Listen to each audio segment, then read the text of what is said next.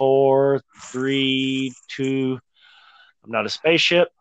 All right, cool. So live again. Thanks for everybody coming back and uh, taking another listen to What's Your F and Binge. Uh, again, a podcast brought to you by Joe and Chris. I'm Two Chris assholes, Rutter, one mic. and, and two assholes and one mic. And uh, I'm Joe. Uh, no, I'm I'm that's Joe, and I'm Chris. And I'm Chris. Uh, this, so, uh, this time you're homie. Yeah. it's been a real interesting weekend for me. I've been able to get onto uh, quite a few Facebook forums and and some podcaster uh, nooks and crannies the internet and pick up a lot of guests. So we've been able to get a lot of uh, material uh, here over the past weekend. So that's what my weekend's been like, uh, other than watching the football playoffs and working in between. I've been able to get us quite a few uh, interviews lined up and everything, which has been fun. Meeting Yeah. people from Ohio and Pennsylvania and California and Florida and New York and shit. So, you know, what your effing bitch is uh, going nationwide, man. You know, how's your week been? Like uh like Billy Gibbons and them dudes say nationwide. yeah. Um well, you know, mine's mine's uh about the same as always, just uh you know, serving the entitled, the uh overprivileged Mhm. at the rehab um facility. Uh Right. you, you know, which is uh, they're all nice. Don't get me wrong. Uh, sometimes some of them can be a little taxing, though. I'm sure you're dealing with some like super self indulgent people, not necessarily the rich and famous, but people who are. Do you got it? Do you have anybody who like snaps their fingers at you and expects service? Have you had to deal with any of that kind of shit? Uh, yeah, I've I've had one or two, and I've had a couple where I've just kind of had to, you know, because. So how it works is, yeah, we're basically like we're supposed to uh supply these guys with pretty much whatever they need within reason that we're you know Uh-huh. able to give them, and Keep them not really- comfortable and make sure Yeah, life keeps going. Yeah, and we're deal. really not allowed to like respond with the the old Newton's equal and opposite reaction if they like flip out on us, um, which for me is incredibly difficult, dude, because I've had to freaking fight and argue and and uh, you know stand up for myself my whole life. Um, Yeah. So for someone to just you know be pissed off because there's no prunes out on the breakfast bar and start barking orders at me to find some prunes. Um, no, this is a, a true. This is a true story. This, This guy is- got this is militant really about his fucking Jesus prunes. Christ. Yes, yeah. And I was like, oh yes, right away, sir. I'll see what I can do. Uh, you know, we'll just find the fucking prunes. Like, all right, dude. So I had to. I need to be of a step regular, and I need to be. Yeah, yeah. I had to kind of just take a step back and uh, gather Take a myself a breath. minute. Yeah, go into customer service mode uh, when I did drop his stupid fucking prunes off to him. Um, What what's your what's your go to internally whenever something like that goes on? What's your internal talk like whenever whenever you're like getting yourself calibrated to actually deal with this fucking Momo? Um, well, it's I, I like I said, I I kind of have to I have to stop and really, really, really, you know, think um very carefully before. And a lot of times, the most of them are really not. When you get one guy who's just like angry about something, you're like, well, you know, I'll do my best. You kind of just um baffle him with bullshit. You know what I mean? Right. and and just kind of uh you know do your best to to not lose your shit and Right. you know just kind of sir okay co- you know there's no reason to get upset we'll see what we can do for you kind of thing. But that's Uh-huh. about as far as you can take it. You, you know you really can't respond with how you, you would want to like dude get the hell out of my face. Go out there. You know 'Cause, uh, me coming Yeah. from a restaurant background and you know if you know running restaurants and just say well you know what sir? You can go ahead and take your business elsewhere. It's that's not Yeah. that's not 'Cause They're applicable they're paying they're paying a pretty uh they a lot pay more lot than just money. a pretty yes. yeah they're paying more than a pretty penny just to be there and and probably in a lot of cases you're dealing like a situation like that comes up with someone who's just having a super asshole day like it's probably their first week of intake and they're like really having a hard time dealing with the reality of what they're most doing or whatever. yeah most of them that's when it happens is their first week or two where they're you know still dealing with uh you know adjusting to to everything. Uh this guy however he was i guess he'd been there for a while and he was used to having prunes on the breakfast bar and they weren't out there that just cracks Um, me up, man, hearing somebody getting ate up over prunes at Oh, yeah. breakfast. Yeah. And you, You know, I be- I had never I did had no idea that this guy ever ate prunes and I didn't even know who he was. Um you know, so I was definitely taken aback when he's, you know, in my face about some prunes and I I just like uh, well, you know, we rotate all the stuff that's out there. We only have X amounts of slots to to put, you know, you know breakfast bar items. And you know, sometimes they get rotated out. Well, they've been out here, you know, the whole time. Like, well, okay, I'll see what I can do. Um, we might be out of them, you know. We'll just find Right. the fucking prunes. Like, all right, dude. uh, uh, and that was pretty much verbatim how how the how it went. Uh, Jesus was- Christ. You can't Yeah, hit them with was- like, you know what you know what? They might be out of season. You may not like what we have. You can't Yeah. Well, they're canned Yeah. prunes, or you know. Okay. Um, Yeah. but yeah, I mean, I, I was very very proud of not you know losing my job that day. Um, Uh-huh. Tummy, tummy So- sticks would have been fired in about thirty fucking seconds, I promise. yeah, uh, yeah. It's it takes a lot of patience there. Um, it really does. You've and I've had other I've had other guys that just kind of pop off sm- slick with some things, and I I kind of come back a little less subtle with you know my own my own remarks. Right.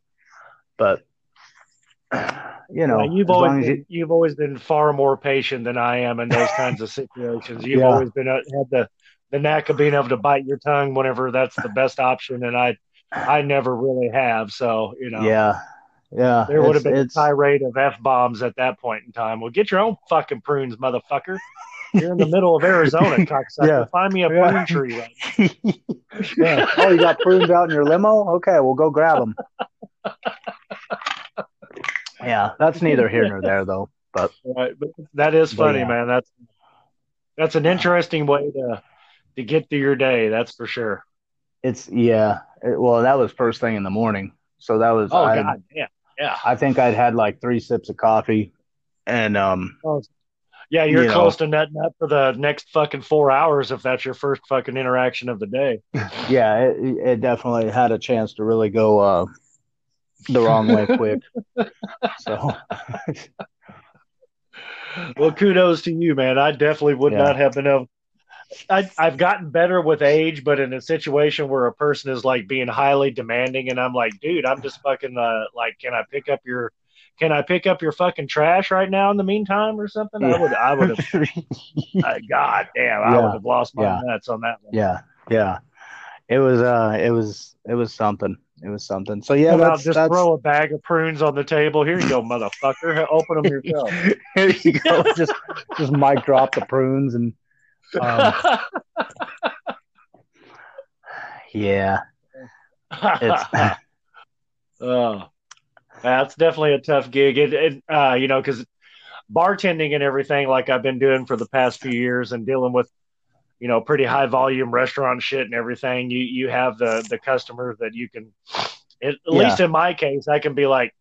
You know, hey, Will, take this table because Yeah. we're not jiving that that well, and Right, switch right. them off to another server and and just get out of the line of fire or whatever, you know. But you right.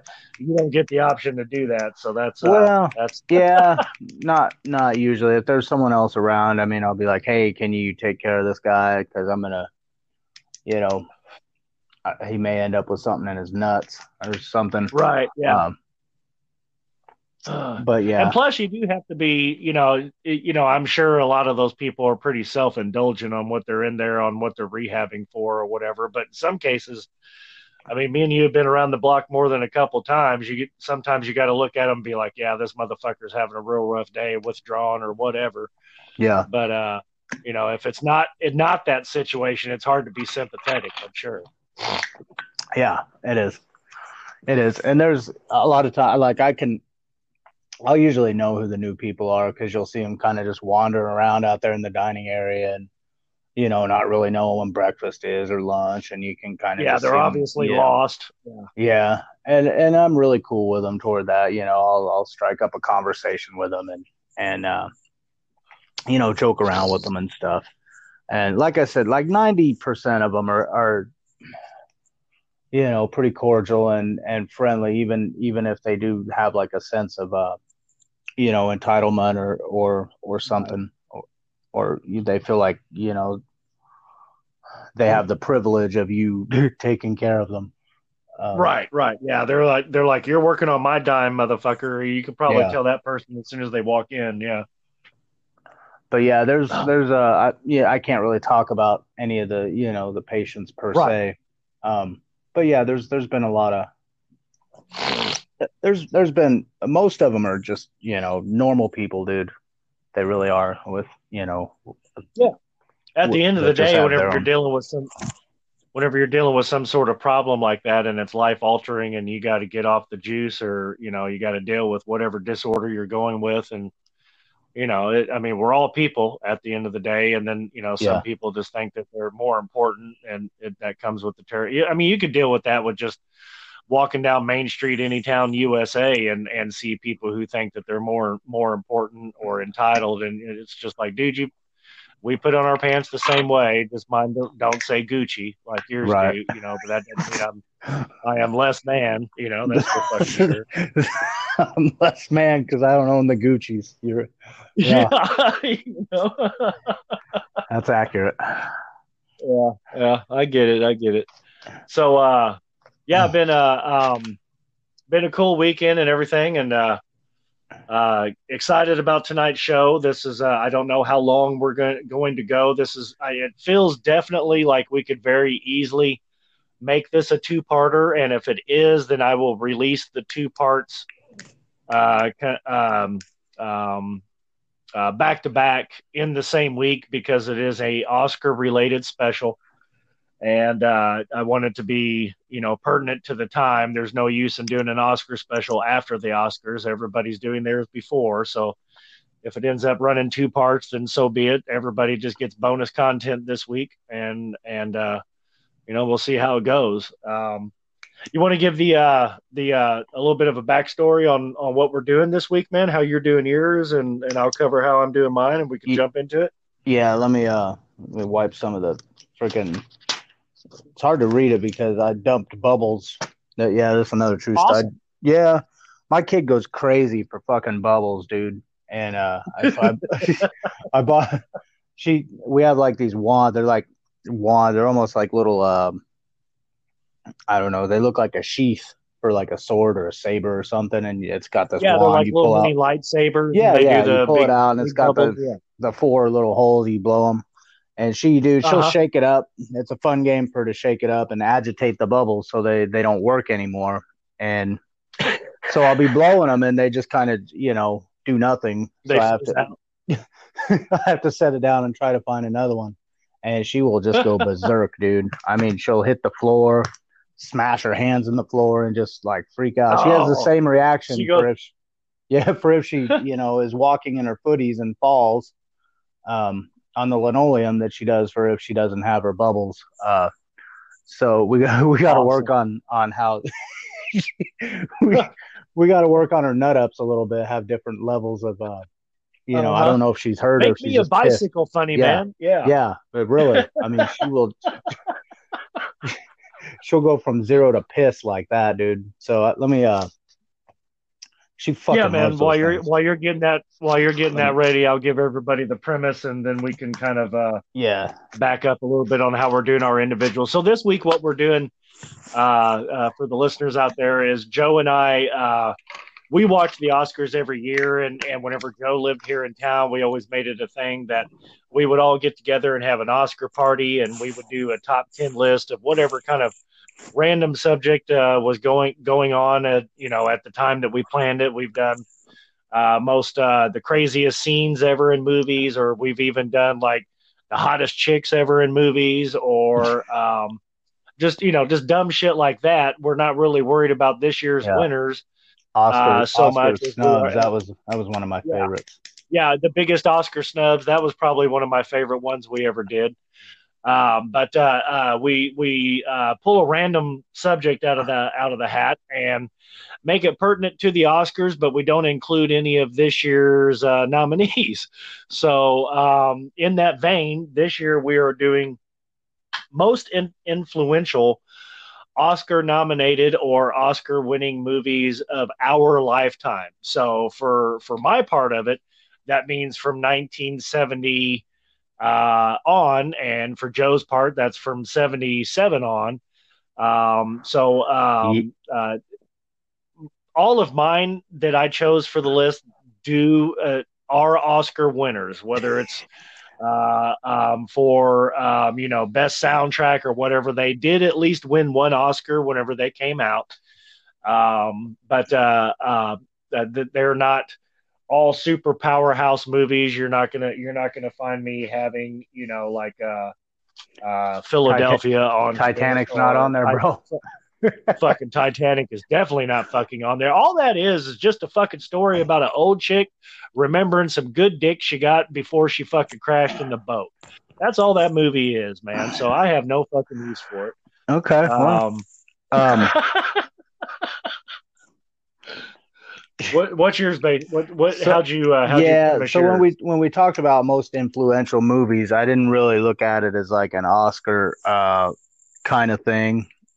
So okay, I will say that the majority of, of the movies on my list uh, have Oscar nominations for Best Picture. There's a few that uh, since since you're like, no, dude, it's Oscar uh, shit. So I made sure that they all tied in to uh, the Oscars in some form or another. Um, but my list is okay. just most influential movies on me. Uh, you know, and bear in mind, I don't think any of these. There might be one that's in my top ten all time favorite movies. Um, so okay, my there's only is, a couple. Is, is, a lot different. You know, the movies, some of my favorites, you're not going to see, unfortunately, like Pulp Fiction, which is to me the closest thing to the the most perfect movie ever made. Um, and it's right, one of my right. it's one of my all time favorites. It's not going to be on this list just because I mean, definitely, it, it didn't influence me uh, at all, really. I mean, other than the fact that the first time I watched it, I went back and rewound. It was a double uh, VHS, right? Uh-huh. so I had to take the second uh, tape out, put the first tape back in. I watched it back to back.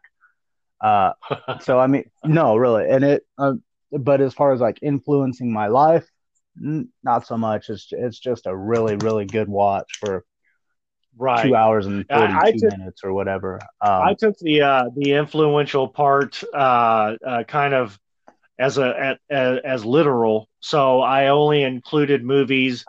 There's only one movie in my entire list that is um, post 1990 because um, influential to me means that you're young enough to be influenced and it kind of sets up what you look for you know right. later on in life. So sure. i didn't i didn't span my entire 5000 years on planet earth. I only included the first 20 so um, so you got a bunch of uh, film noir on there from the 40s then huh? Yeah. Yeah okay. yeah.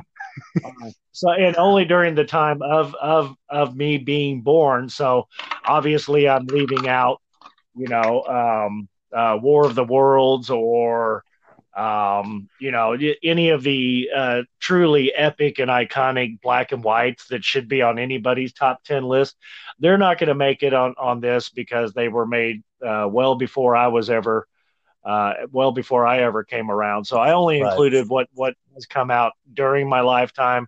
Yeah. And me as well. That that part i did sorry go ahead. Okay yeah, and just just during the time that I could say that I was young enough to still be influenced as well. You know, they, these these these movies definitely dictated what my my viewing fare is for the remainder of my life and kind of what I judge most current movies.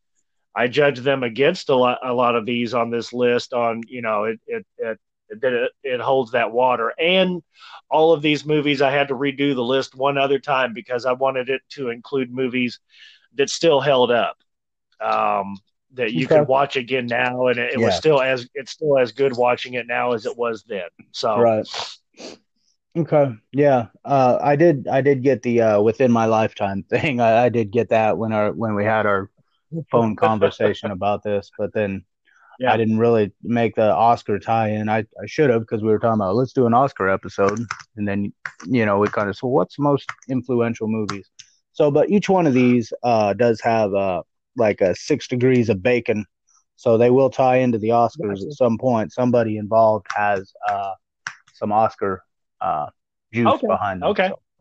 All right, so that means both of our lists are going to be entirely different, which Quite is always fun. yeah. So We may have. I'm gonna. Um, I'm gonna go out on a limb and say that we're gonna have one that's the same. yeah, I was I was gonna I was gonna say I think we probably have two, but definitely one is going to be on here for sure. Okay. I think two. Yeah. Um.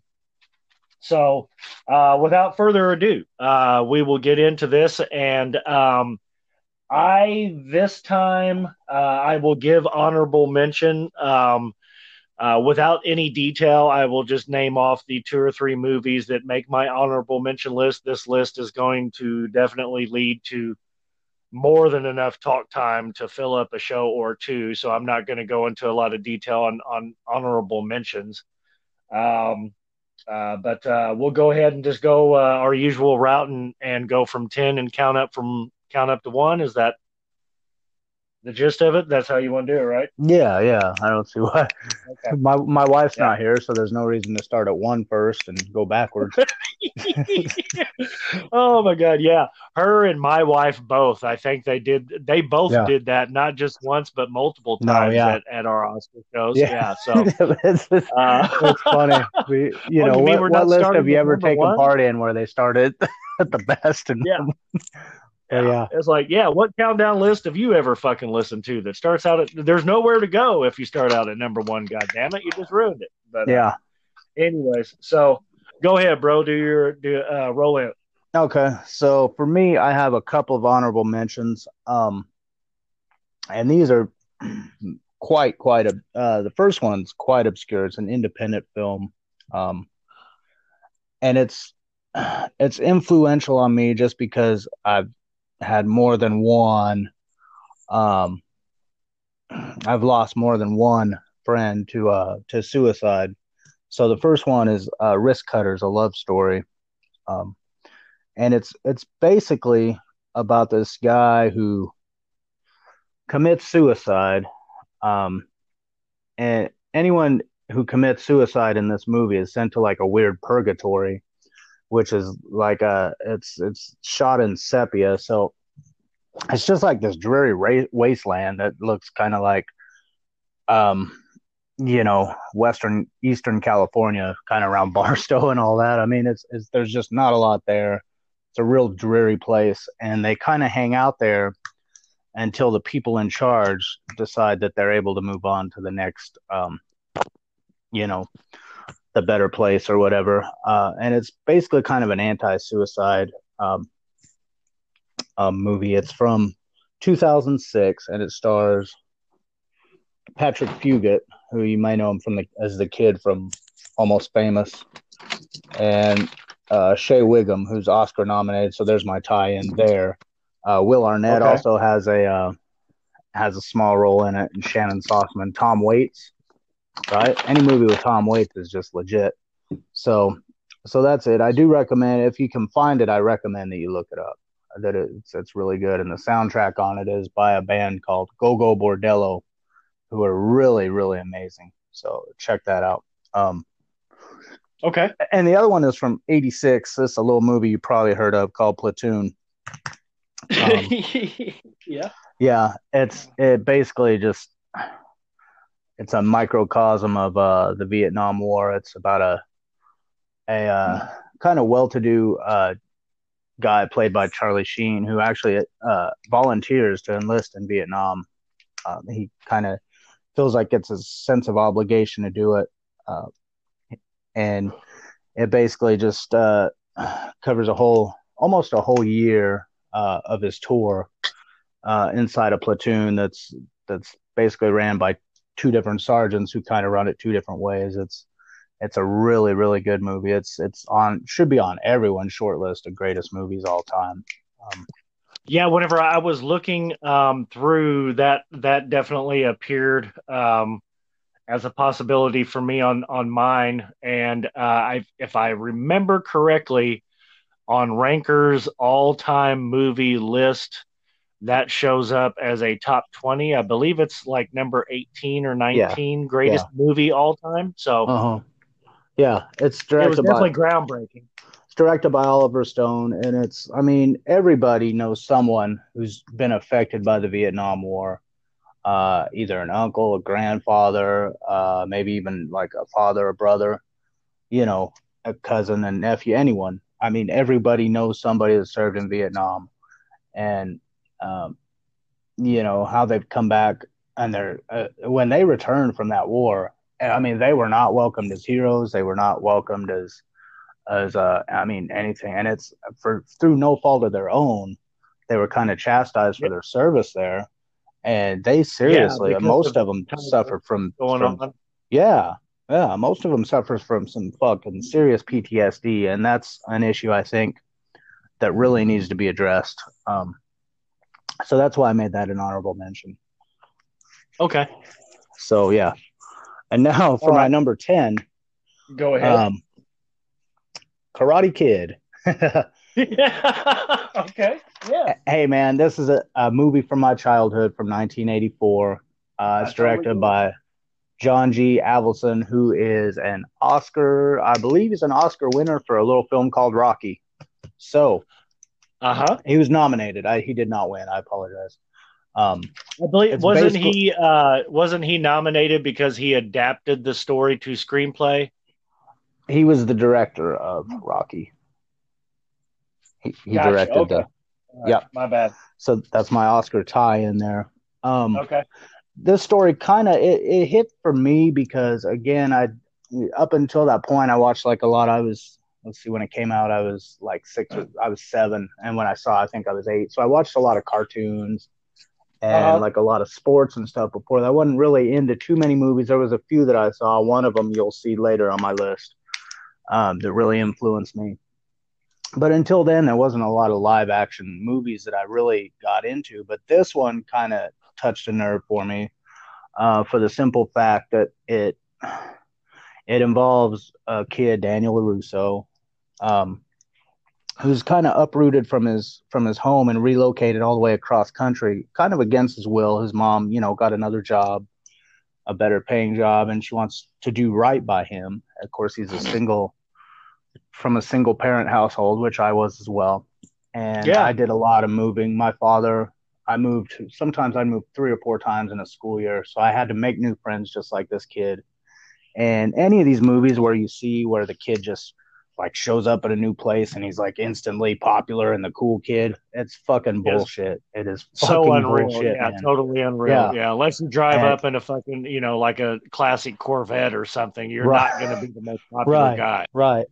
Um. So, and it's you, you know that that part really really uh resonated with me, and then he was kind of bullied by some of these other guys, um, by these guys who were you know really into karate and stuff, and he he kind of had to learn to to fight, you know, to fight to get respect, which you know is kind of you know we've all had to do it, right? So, Right.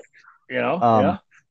and Man can't go a little. without having something happen to him. That's You're sure. right. Oh, so I think I first saw this when I was living in Montrose or Montrose, Colorado. Um, and for three months, I, I actually talked my dad into letting me, you know, take karate classes. You know, so for three months, I was I was out there kicking and and doing uh, some taekwondo and shit. And then, of course, we moved again. So that was the end of that. But for three months, I was a badass. Um,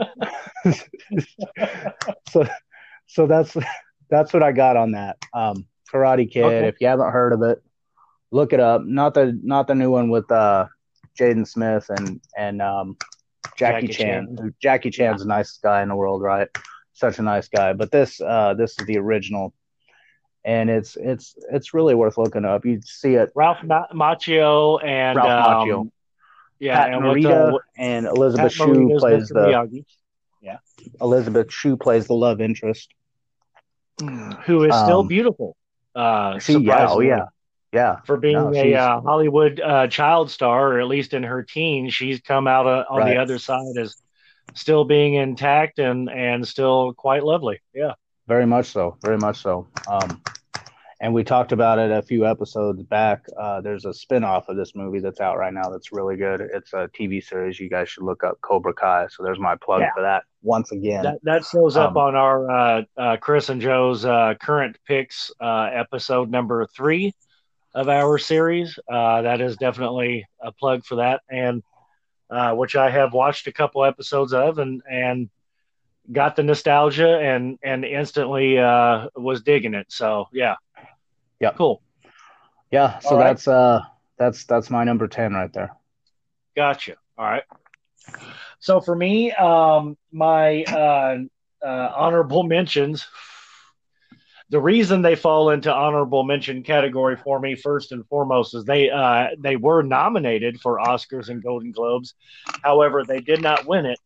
And uh, uh, uh, movie number one of both series, which between the two of them there are nine movies between them. They became just incredible franchises, and they're definitely the um, uh, the fathers of, or the you know they're definitely the uh, the first ever of their kind as far as the buddy comedy uh, action genre, and uh, that is both Die Hard and Lethal Weapon. um, uh, which I was surprised. I was going to leave Lethal Weapon off of it. I knew Die Hard had been nominated, but I was surprised to see that Lethal Weapon actually was. Uh, they're just uh, good, silly nonsense uh, uh, with uh, someone going through an impossible situation and coming out the other end of it alive and being the hero. Um, Yes. uh, mostly with Die Hard and Lethal Weapon, you get the buddy comedy uh, aspect of it. They bring in Joe Pesci during the series. You have Renee uh, Renee Russo, which I can't uh, speak highly enough of how much of a fan of her I am. I've I've always called her the uh, poor man's Julia Roberts, but I think she's even way better than Julia Roberts, to be honest. Without the uh, what was that one fucking movie that Julia Roberts did that uh, where she uh, represented it, all the people that got cancer? The Erin Oh, yeah. Brockovich. Yeah, Erin if Renee yep. if, if Renee Russo had ever been cast for a role such as that, she would be just as popular and just as big as Julia Roberts, I think. Uh, she's a, a super classy chick and, and all that good stuff. But the two movies themselves, they go on to create a franchise of which Die Hard is still currently going. They just had a release of the uh, uh, A Good Day to Die Hard that came out in 2014. So You're talking- I love I love how they reword every one of them. yeah, I know it, right? every every title has the keywords in it, but there's a little bit of a Yeah. re, uh, rework in Yeah. it, and uh, um, of course, Bruce Willis uh, became an icon because of that. A Holly, a true Hollywood heavyweight, involved with uh, ends up later becoming involved with uh, you know Arnold and and Sylvester Stallone. They create the Planet Hollywood deal and and all that stuff, and and uh, Yeah, and of course, you that have was- Mel Gibson on uh, on the other side, who uh, outside of uh, Passion of Christ uh, became just a complete and total crazy fucking lunatic as time went on, which makes it even better, in my Right. opinion, uh, Yeah. because he uh, he has com- he has clearly, obviously, lost his mind over the past thirty years. uh, yeah. At this point, yeah, I would say that's that's accurate. He's well, And then uh, Yeah. my other honorable mention is the Terminator. okay. uh, uh, the Terminator uh, was um, a movie that was almost not made the way that we see it now, almost not made entirely first and foremost, but also not made the way that is such an, an iconic role for Arnold. He was never cast as the Terminator. He was not even on the short list of who the lead actors were. Um, the only lead uh, acting position in that movie that held true and, and ended up staying the the same throughout the entire uh, series is, of course, um, uh, uh, fuck, I can't think of her name right now. The Save chick, me on right? this. Yeah. Yeah, Uh, I can't think She of it it- either. Angelina Jolie's lips have nothing on this fucking woman. She had them 30 years before anyone even knew who Angelina Jolie was. But Uh, anyways, uh, she was the only person who was originally cast for it by uh, James Cameron. Uh, and this is uh, James Cameron's first super epic movie, of course. So, um, and it came out in 1984. Huge science fiction blockbuster on a low budget that ended Linda up Linda Hamilton. becoming- yeah, Linda Hamilton. Thank you, man. Sorry, I can't dude. believe I, yeah. I, I had to get it out when I as soon as. I remembered, or I would have forgot. Yeah. can't believe I forget her name because I always I'm always telling the wife about Linda Hamilton and everything. But uh, um, but uh, super influential. Came out whenever I was 14. Super big introduction to Arnold, and uh, um, you know, Oh uh, yeah, other absolutely. other than you know Conan, which came out the same year. Um, but uh, uh, he was cast in a different in a different way. But it was everyone's first big intro- introduction, the first big push of Arnold as we know him now, uh, being the uh, super heavyweight of all time for you know Hollywood action movies. He fit the part. He looked No like pun he was intended. to be in Yeah. yeah, right. and the reason Right. all three of these are packaged together as my honorable mention is you have Arnold, the first and foremost. If you see him, he's supposed to be an action star.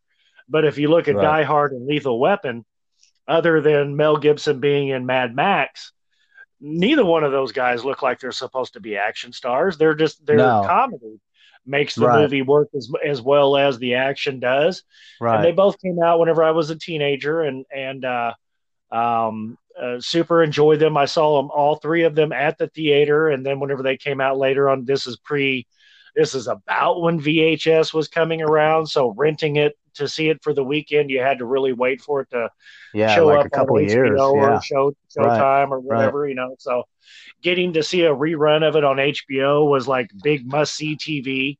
Every Sure. you know all the all the 15 16 year old guys at, at that time my age who were into it is like yeah Saturday night you know instead of being out chasing pussy I'm going to be watching Arnold again, you know? uh, I'm gonna be watching. Yeah. Yeah. Sure. Uh, Sure. But uh, those are those are my honorable mentions. Um, all of them nominated for Oscars and Golden Globes. Uh, none of them won, uh, except for the first Die Hard did get a Oscar win. Did it get Um, sound or something? No, it got stunt coordination. Okay. Yeah, so so that's cool. There it is. Yeah. Uh, but uh, my number 10, this is my one and only silly, or I consider it silly entry uh, Okay. of the list. Uh, I, it had a total of eight nominations between the Oscars and the Globes. It did win one Oscar. Super influential, came out in uh, 1985 and was rated at 8.5 on IMDb. And one of the reasons I consider it to be most influential is because this is one of the first super huge blockbuster movies of the 80s that showed excess of everything and huge product placement. Uh, Pepsi Cola got first first first page uh, dibs on every scene that it could possibly in. There was Pepsi Cola facing the camera. Same thing with Reebok. Same thing with Toyota. Um, uh, so on and so forth. There was a lot of product placement in this movie, and it's the first of its kind that really did that on a really extreme scale. Almost every movie or almost every scene has some sort of product placement in it. But it stars Michael J. Fox, Mm. written uh, by Ro- Robert Zemeckis, a super Hollywood heavyweight, Yes. and uh, uh, directed by uh, Bob Gale and Zemeckis for the screen. Um, uh, Christopher Lloyd is in it, Lea Thompson, who at the time we did not know that she was going to become such a Hollywood darling. She was beautiful then, but she became even more so as time went on, and she uh, ended up being in a few other movies that were nominated. Crispin Glover as well, who's if you see his picture, he's almost He was Mr. 80s. yeah, you know, as Yeah. far as facial recognition goes, I think he is he is a he is a Hollywood heavyweight. Everyone knows who he is. Most people don't know his name. You know, from Right. the Charlie's Angels uh, movies, he was called the Thin Man, and he's done so many just like super weird movies. But his role in this is uh, Marty McFly as the dad.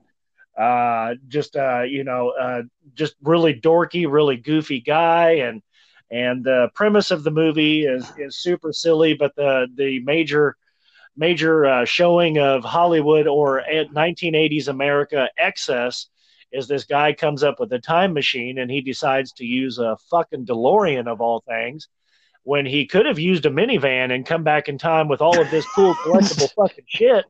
Instead, yeah. he uses a DeLorean and he has no yes. storage or luggage space to bring anything back with him. But uh, um, so yeah, Back to the Future. And, well, yeah, uh, time wasn't anything to fuck with. You weren't supposed to bring back mementos or or uh, anything. Yeah, um, fuck so, that. Um, I would have. I would have brought that, back something. Shit. At, that minivan would be shaking pretty good at 88 miles an hour. So, you know. so yeah. Uh, but uh, especially if you had to take a turn or something.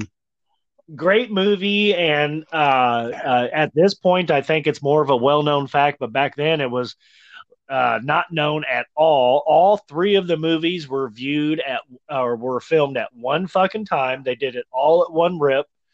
Uh, Spielberg being the producer and everything, he was like, "No, this is how we're going to market it. This is how we're going to release it." And um, uh, Zemeckis coming up with the story. It's a simple story, and they just Hollywooded the fuck out of it. And and it, it it's definitely all, all you got to do is just hear the first six bars of that Huey Lewis song, and you yeah, immediately remember Back to the Future. You know. Yeah, you're right. And uh, uh, Michael J. Fox, um, he was already on uh, Growing Pains, I, I believe Family it ties. was. Uh, fam- fuck yeah, uh, Family yeah. Ties. Uh, mm-hmm. in the 80s. So he was already uh, a household name established. Yeah. Yeah. And uh-huh. uh, the movie put him way over the top and, and put the rest of this this cast. Christopher Lloyd, of course, was already famous from Taxi and whatnot, and, and from uh, appearing in movies in the 70s. He was already a well known burnout and a, and a super yeah. wacky guy, and, and the role fit him perfectly. It was it was written for him. He uh, he he read it and they were like, "Yeah, you got the part already," and, and they had to talk him into actually doing it because it was such a typecasting role of how he was off screen and the way that he appeared on taxis. Like, yeah, I don't want to do that again. And they're like, "Well, you do it every day. It's you." And so that that ended up, you know, getting him into the movie, and and it set up every box office record uh, uh, you could possibly imagine at the time. Uh, uh nation, uh, nationally and overseas as well, uh, is one of the first big blockbusters that they reported overseas box office numbers for. And during the time of its release for the first three movies from 84 to 89, you know, it, it, it grossed over 500 million dollars, which back in the 80s, I mean, that's a couple billion dollars today. So, huge fucking movie. It did win an Oscar, and it's my one and only silly entry in here. But I can't, I can't not say it because it was around whenever I was fourteen. Everybody was wearing the Reeboks, the little rolled up jeans. Oh, yeah. You know, yeah, yeah, yeah. Yeah, the Toyota sure. four wheel drive. If you were the guy lucky enough, which there were three at the school I went to, to have that truck, you were fucking kick ass because you had the show that you had the truck that was in the movie, and yeah, just so many things tied to it. A lot of good memories, and yeah, the bright jacket, the fucking life preserver, all that shit. Yeah. Yeah. What did you fall off a ship, kid? What? What do you mean? The life preserver. Yeah. yeah. No, but everyone rocked that vest for no reason back then. I mean, it was just why are you wearing this? the and it was made out of the most insane material. I don't was it. I don't even remember what it was made out of. It was oh, like it some was sort 100% of percent polyester with polyester fucking fill, man. It, it well, it, it I, had... I, thought it was like a polyester uh, uh, it was like a nylon uh, of some kind for yeah, back then. But... Yeah, some some sort of polyester um, yeah. combo some or something. Lycra, some lycra precursor of some kind. Right. I don't know, but uh, right. Uh, yeah, yeah. Everybody would rock that jacket, and you know, if you're really cool, you would combo it with the Mork and Mindy suspenders, and uh, then you had everything fucking going on from the early '80s at that point in time. You know, if you were cool enough to have those, so yeah, just so many so many cool things, a lot of laughs, and and one of the first uh, one of the first big 80s super blockbusters, but also as a trilogy. It was the first big trilogy that the the last movie was actually as good as the first, and at the box office did just as good. So that's yeah, they they were all super super enjoyable, and I've they did they knocked it out of the park with the uh, whenever they travel back to the fifties with the nostalgia and the sets oh, and the, the the the wardrobe and everything. I mean, it was you know it was really good. It was good. Yeah. I you, you Super- felt like you were, yeah, super top sure. notch, and it and it holds up today. I could you could take, you know, whenever Jelly Bean grows up and she's ten or eleven years old, you could show her that movie and she's going to laugh at it. I I guarantee it. yeah. You know, she's gonna laugh at me for liking it, probably. Yeah, yeah, that too. But Yeah. you know, it, it will still hold up. The all the actors have chops, and and the production, and just the visual quality of it, and and the absurd idea of the DeLorean having to hit 88 miles an hour, and how you go through all three of them, and it all ties in together. Just it actually is a very well written series of movies. Uh, if you get past the silliness, the way they tie everything in, and the last episode ties back into the first. Really cool stuff. Very much so. Yeah, very much so. Also, Elizabeth Shue, let's huh? She's in that too. She's in the second, uh, number two and three. So, Yeah. so there's that. she appears in the uh, 50s flashback part of it. Uh, well, she's she plays. Uh, they switched, they switched the uh, girl after the first one, and so she. oh yeah, that's actually- right. That's Mhm. yeah, that's right. But yeah, yeah, she was uh that was a. I don't know what her third movie was, but there was three movies during the 80s where she she took advantage of of being in the popular spotlight pretty well. Yeah, I think it was Adventures in Babysitting or something. Yeah, that was- was, the other yeah. one, Adventures in Mhm. Babysitting. Yes, um, Yeah, along with so- Christina Applegate, and yeah, yeah, definitely hmm cool. So that's my number ten, bro. Yeah, good one, good one. Um, so for me, uh, when you think about like movies that have influenced you, you got to think about you know back to high school and what you were doing in high school, which was trying to get you know a Yeah. little bit wasted, try to hook up with some you know some girls, try you know Yeah. just kind of kind of try to you know start making it as an adult. Um, are you going to go to college? Or are you not going to go to college? Um, where do you go from high school right and and how do you handle your last your senior year in high school and there was a lot of movies uh that i kind of thought about maybe putting on this list um uh the stoned age which nobody would fucking have any fucking idea about Me and you are probably Uh, like one of only 20 people on the planet who just Yeah. fucking still love watching that movie. yeah that movie's a great movie so i i didn't want to put that on there because nobody no, nobody would get it they'd be like man we would lose all of our listeners right there on that um dazed and confused was another one that almost Uh-huh. that i almost put on there i don't really care about fast times at ridgemont high although nancy wilson from heart has a cameo in that and she's Right. to this day dude i Still went and saw beautiful. heart yeah And still, And I still will- awesome. i will fight i will fight anyone that wants to talk shit about nancy wilson and heart i'll use Oh, my Nancy three Wilson months is- of fucking karate training yeah i'll Uh-huh. use my three months of karate training from 35 years ago to fight you That's Um, right. So, um, but I didn't care about that movie so much. So, but at number nine, I got uh, it's from 2007, and the first time I watched this movie, I laughed so freaking hard, ridiculously hard, that I, I had a headache, and I immediately thought, "Wow, this is a great movie, and I need some ibuprofen." Um, and it's uh, it's directed by Greg Mottola, who did Mottola. I, I hope I don't know how to say the name, but Greg Mottola, uh, who also directed Adventureland, um, and a couple of other movies, but Adventureland's the big one. Um, and this is called Super Bad. Super fucking bad. Super Bad, yeah. So uh, kind of the beginning of uh, the whole uh, uh, Rogen and and everybody Yeah. like becoming powerhouses too. Yeah. Right. Rogen actually, Rogen along with uh, Evan Stone, or not Evan Stone, forgive me Not for the that. porn star. God damn it. no, Evan Goldberg, Okay. Seth Rogen, and Evan Goldberg um, wrote, wrote this wrote this movie, um, and it stars uh, the Academy Award nominated Jonah Hill, Uh huh. um, Michael Cera, Christopher Mintz-Plasse. These were um, kind of their first movies, but it's it's basically so the story of three kind of like n- kind of nerdy kid, not real nerdy, but you know, just three kind of buddies who aren't super popular, and they're trying to um trying to kind of get this party together, or they're kind of trying to you know figure out how they're going to handle the last couple weeks of school. They're trying to party and get their whatever, the get their last senior year party Yes, or whatever correct. it was. Yeah.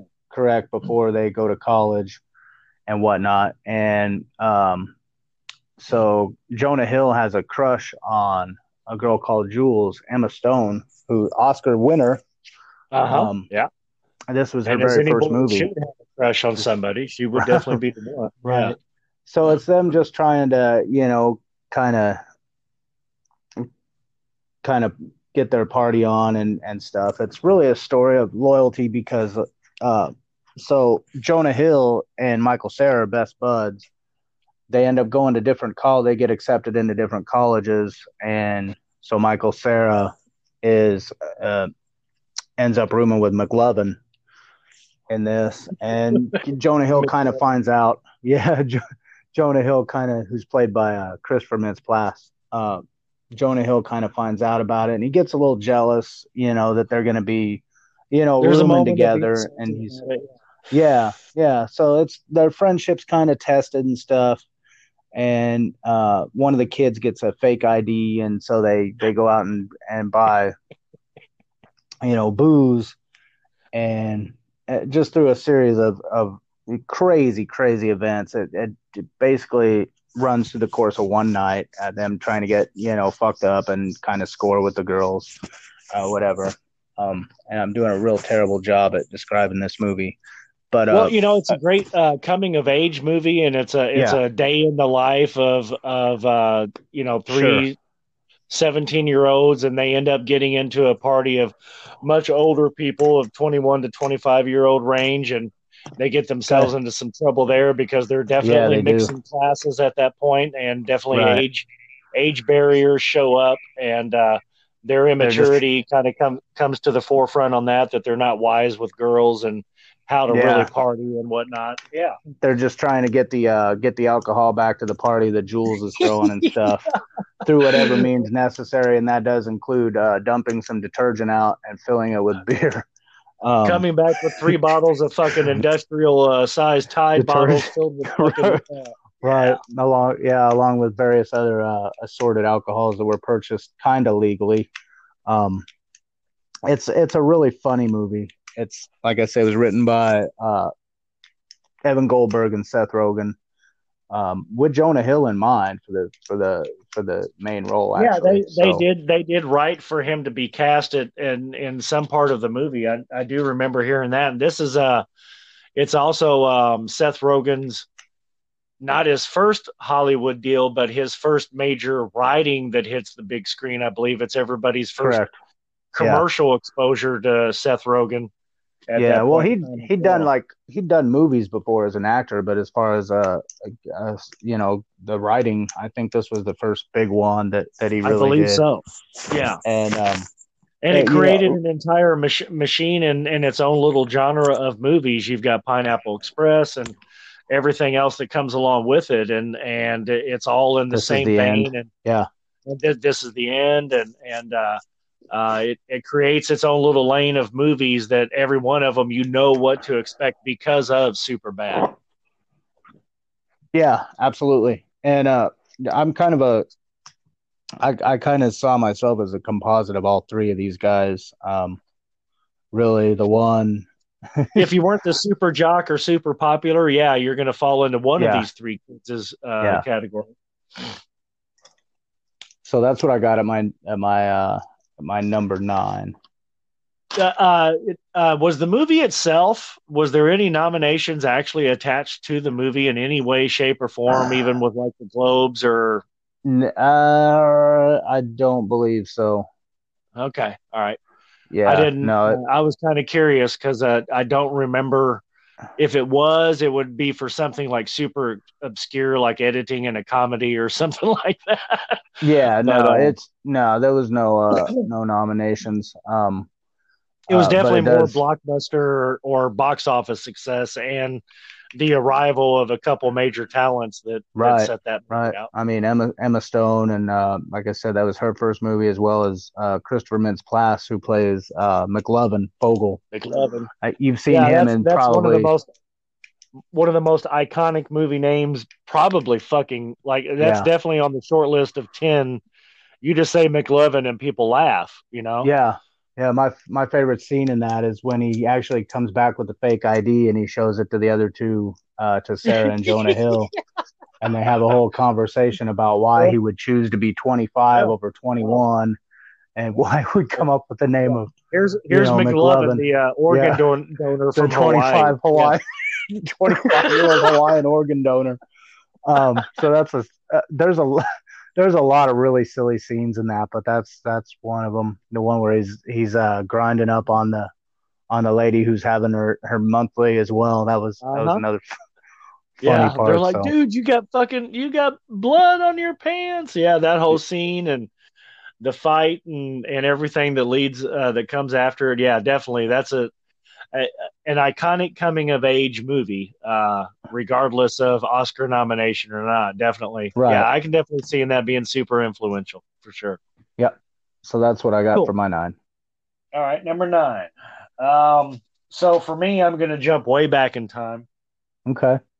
and uh, this movie came out in 1972 Mm. and it uh, definitely sets the standard for every genre uh, related movie that has come out ever since. If there's ever a mafia movie of any kind that has to be done any comparisons to uh, Don Corleone or uh, you know Francis Ford Coppola being being mentioned in any way, or Al Pacino as as Michael uh, uh, Corleone, and you've Sure. got James Caan, you have uh, Talia Shire, who later appears in in Rocky, Rocky. another Yep. Oscar, another Mhm. Oscar uh, nominated movie. She was also on Planet of the Apes, and by the way. I do have to really comment on the fact that uh, uh, she was a very underrated uh, Hollywood beauty in a girl next door kind of way. But uh, Ta uh, Talia Shi- Shire was, I thought she was an incredibly beautiful and classy, classy woman. And every every scene she did, she never really got a lot of credit for her acting chops, but she played alongside some serious motherfucking heavyweights and did not give an inch on anything that she did. And I think she's really seriously overlooked. And she was lost to breast cancer back in the uh, uh, late '90s, I believe it was, and and and all that good stuff. But uh, uh, not good stuff, you know what I mean. But uh, also uh, Diane Keaton uh, is in that, uh, which uh, Right. she is a ho- Yeah. Hollywood powerhouse uh, unto her own. Uh, altogether, you've got um, 18 nominations and three Oscars and five Golden Globes. On IMDb, this is actually the only movie I have on this this list that IMDb rates higher than a nine. And to me, it's got to be a ten on everybody's list. On on Ranker's, uh, best movies of all time, it's uh, rated as number eight. It's The Godfather, um, the beginning of the trilogy and the beginning of everything that follows in the mafia vein. Everything that come came after this has to be able to hold a candle to it, or and also not copy it to be considered a good mafia movie. And it definitely set the scene and and and changed the landscape of how that kind of movie was done and made. It And really kind of exposed. Yeah, go ahead. No, go yeah, go ahead, bro. it really kind of exposed the public to kind of the inner workings of of uh, the mafia, but because before then, you really didn't have that. Um, you, you really didn't have like an, an an outsider's insight into it. Um, and it, Yeah, it everything prior to this was bit. all fantasy and what people imagine, what nothing you saw based on on TV with the reality. with with Bobby Kennedy do it, you know, his uh, you know, hunting down uh organized crime figures and, and stuff. This is actually number two on IMDb's top 250 of, of all time. It's a great movie, dude. Yeah. I mean, everyone knows how I feel about Marlon Brando. Uh, Fuck yeah, Jor- dude. Jor-El on Superman, for fuck's sake, right? That's, yeah. As, as our buddy Ed said, that's when you know he made it when you when you're in a comic book movie. Um, and that was the that was the until you've done a that was the superhero of some original- that was the original, right? Brando. So, so Uh, yeah, you know, Christopher Butthole fucking Reeves. Yeah, no, that is a it's a phenomenal, phenomenal movie, dude. It's uh, everyone needs to see that before they die, and most and of our listeners probably have. I would, I would, I would hazard a guess that probably fifty percent of the people on that I see on our fan page and on Instagram and Twitter, I would probably hazard a guess that maybe, maybe as high as forty percent may not have seen it. Hmm. And so hopefully, hopefully this is uh get some exposure. You got to see this. Yeah, yeah. You you got you got to see this. This is the uh, uh the standard. Uh, other than the only one that's close to being as epically great for a mafia movie is Goodfellas. And if you've seen Goodfellas, then you probably have seen this. But if you haven't seen anything other than fucking Sopranos or whatever, then it uh, this is what made Sopranos possible, and th- and this made a lot of people household names. Al Pacino, for fuck's sake, right? He, he had been in some stuff, you know, Raging Bull and and, and everything, but uh, or was that? Let, that was De Niro. Let's not forget about uh, Robert Duvall, though. Oh yeah, fucking right? Duvall. Plays, plays yeah. the, the all he was known for prior like to this was good westerns, I think. Right. This was this was so, a, a, kind of a a departure role for him, and, and so, and the role the uh, the character of Vito Corleone is directly based on on a mafia on uh, Joe Bonanno. Yeah, um, it's based on yeah uh, the Gambino crime family, the uh, Bonanno, who was uh he wasn't a don, but uh, he was a coppa definitely and very well known. No, he was he was the he was the was don of the Bonanno family. Yeah, yeah. Okay, one of the yeah. Um, so, but uh, your your director here is Francis Ford Coppola, uh, which for anybody who does not know is Nicolas Cage's uncle. Uh, it was written by Mario Puzo. Mm-hmm. Um, the book, uh, yeah. Uh, this book actually was a New York Times bestseller for. It was on the top ten list, I believe, for twelve or thirteen months and four or five years before the movie ever came out. Like it was the the book was incredibly well received and, and it was the basis of the movie. And then whenever they did release the movie and all the fanfare of the book being over with it you got to remember this is a time before social media. So it wasn't like there was a weekly update on oh Puzo's book's going to be turned into a movie. Just right. four or five years after the book was out the movie itself comes out and everybody loses their mind again. It does huge in the box office especially in america but also it does pretty good overseas. And uh, as far as the uh, 1972 release of the movie, uh, they did a little bit. It was 185 million in box office, uh, which today is a billion dollar box office uh, blockbuster. So um, incredibly well received by the critics, uh, by the Academy. becomes a um, uh, definitely the the standard of of any other mob, mob, mob movie or TV show that's been done since. Either you're trying to copy it, copy the Good Father or uh, the Godfather, which means it kind of probably sucks, or it's in the same vein as the Godfather, like The Sopranos or Goodfellas was, and it makes it a, a, a an all time classic as well. So that's my number nine. Awesome, good deal. So, uh, for my number eight, uh, this is also a fairly recent movie, and it's the first of three movies on here on my list, uh, starring the very, very, very amazing Sam Rockwell, who um, I, I watched yeah. a uh, yeah. So I watched a uh, a Kevin Smith special a while back uh, where he, he does he goes to different colleges and he kind of just does seminars and talks about you know what goes into filmmaking and, and what how he approaches it, his method to it, and things like that.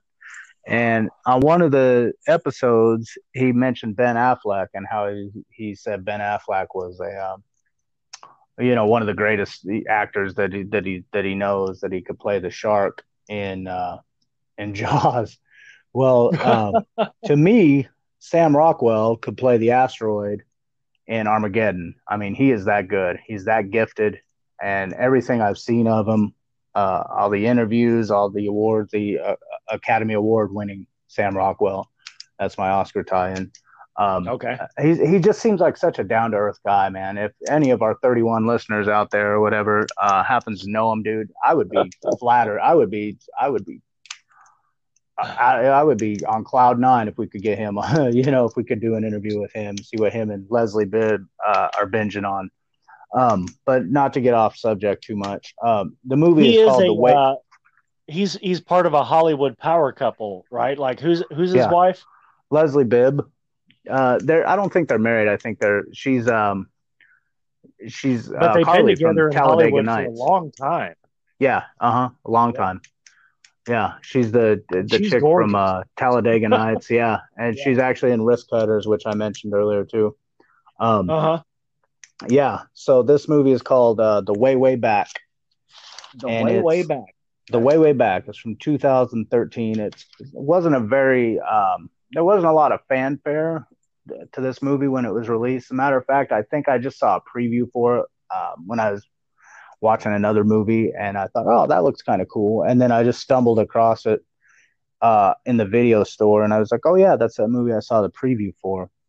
So this movie is about a um, it's kind of a coming of age tale about a, a uh, he's like a 13, 14 year old kid named played by uh, Liam James, who's not really very well known. Uh, plays a kid named Duncan, and he's living with his mom. He does have a father who's, I think, living in Massachusetts or something that really doesn't want anything to do with him. Does he's not really into being a parent um, so much. So his mom, he's with his mom, who's played by Toni Collette, who is good in her own right. I mean, everything that she's in, you know.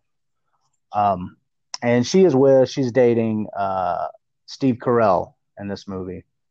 Okay. And Steve Carell actually plays the opposite of anything you would expect Steve Carell to be. You always expect him to kind of be the, you know, the good guy, the the kind of, you know, fun loving. You know what? Maybe as far as a, as far as an actor's chops go, Steve Carell, I believe, is one of our most underrated people of, of Very our much so. current generation. He, very much the so. chops, his chops are. I mean, he's he's a an incredibly talented actor. Yeah. Anyways, go Yeah. ahead. Yeah, he's uh, um so he actually plays against type in this. Uh he kind of plays like kind of a dick. Um so they go to um they go to his summer house which is on the beach uh, somewhere in New England. Uh I'm not I don't even know if it ever mentions where it is, but it's Okay. it's probably, you know, uh New York, New Jersey, somewhere in there, maybe Massachusetts. Um so they go there to his summer house for the summer. It's kind of a beach house and you know he's got no friends there he's got uh nobody even wants to take an interest with him in him he's kind of a shy just um you know shy kid who who doesn't really have a lot of self-confidence or anything like that.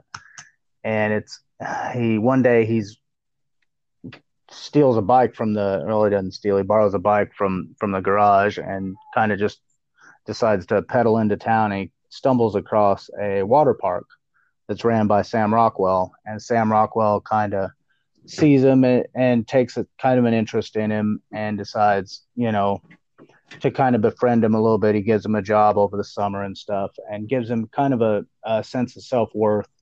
Um, you know, gives him some self confidence and uh, kind of gets his um, gets his his uh, we'll cut all this.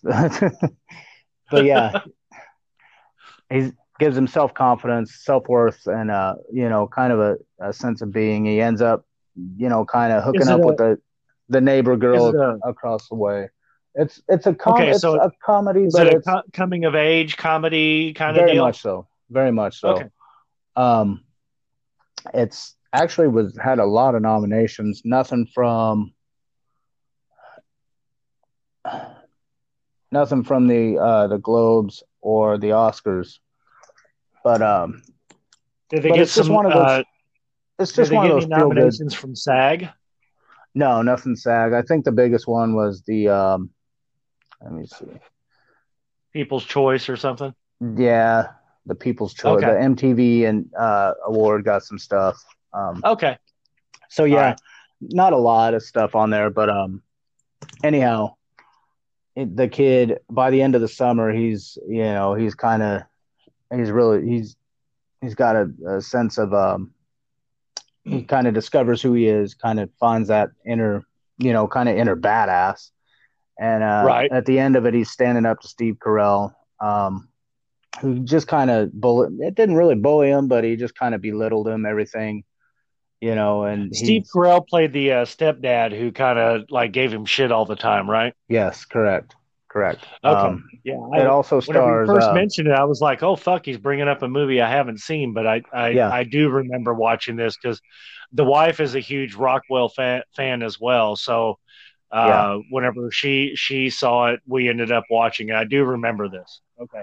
yeah so rockwell befriends him and kind of gives him a job gives him gives him a voice gives him you know the the ability to um to to kind of stand up for himself and kind of you know feel good about you know being being a teenage kid and you know and and making the most of of Who's the uh, who's the of teenager? crappy- Uh, it's Liam James is his name. Uh, I don't know if he's in. I haven't seen him in any other things. He kind of I confuse him with Logan Lerman a little bit. They kind of look a lot alike. Okay. Um, All right. So yeah, yeah. Okay. Maya yeah, Rudolph's I, I in do, this, Rob this Corddry. Amanda Peet, uh, Allison Janney. So there's a lot of people um, Okay. in this movie. It's it's got a lot of star power. Uh, it just didn't get a lot of fanfare or a lot of uh, media attention when it was released, but it's one of those good under the radar coming of age um, movies. So Okay. The way way back. the way way back Okay, Mhm. and it came out when is from 2013. 2013. Okay, yeah, because whenever you were bringing up uh, looking around in the video store, Yeah, that that's only six years ago, bro. yeah. And Well, now, they uh, still have video. That's a thing. They still have them. Huh? Really? Yeah, family video. Okay, yeah. So family vi- uh, family That's- that's video was. is I was in family video looking. Mhm. all right. Family video. Other than family video, then you have all the blockbusters, and like overnight, all of those disappeared. Like here in town, there's only one family video, and it really Mhm. operates more as a uh, a place to pick up like your CBD oil and shit. And they've got Hmm. some movie like you know they got the porn section in the back, and uh, uh, that's about it. Uh, so I mean, just six years ago, like going to the movie store on Friday night to pick out what you were going to watch with, uh, you know, either yourself or with all your friends over for the weekend. It's so recent that all of that has disappeared. It's crazy. Yeah, it really has. I mean, now everyone they either have uh, digital on demand or Redbox. So Right. Yeah. Or uh yeah, just just weird how how that just complete. So I was uh watching a show the other day and um Blockbuster of course whenever they they uh stopped doing their thing, they closed down I think it was 2900 storefronts like basically overnight.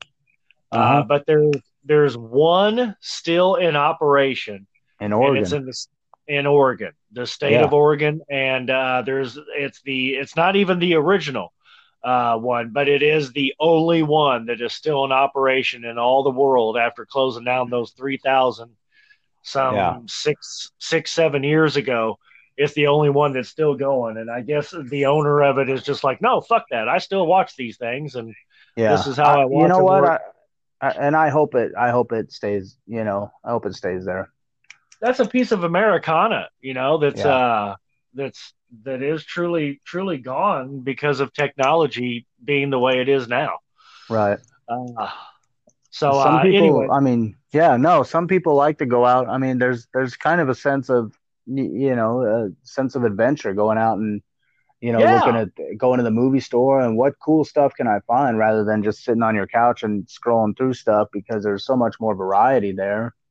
Right. yeah, you're picking out And you're picking out what you're going to watch for Friday and Saturday night based on the box cover.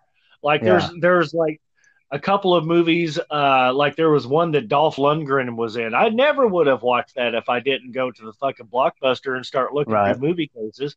right. And uh, and and there's tons of movies like that. But yeah, that was something that was part of uh, everybody's Thursday, Thursday or Friday night. and it was how we uh, viewed all the new releases, and it's also how you found out about coming attractions. Uh, uh, yeah, definitely a, a, lost piece of uh, the way America operated. That's for sure. And just six years ago, man. Just whenever you brought up that date, I was like, "Fuck."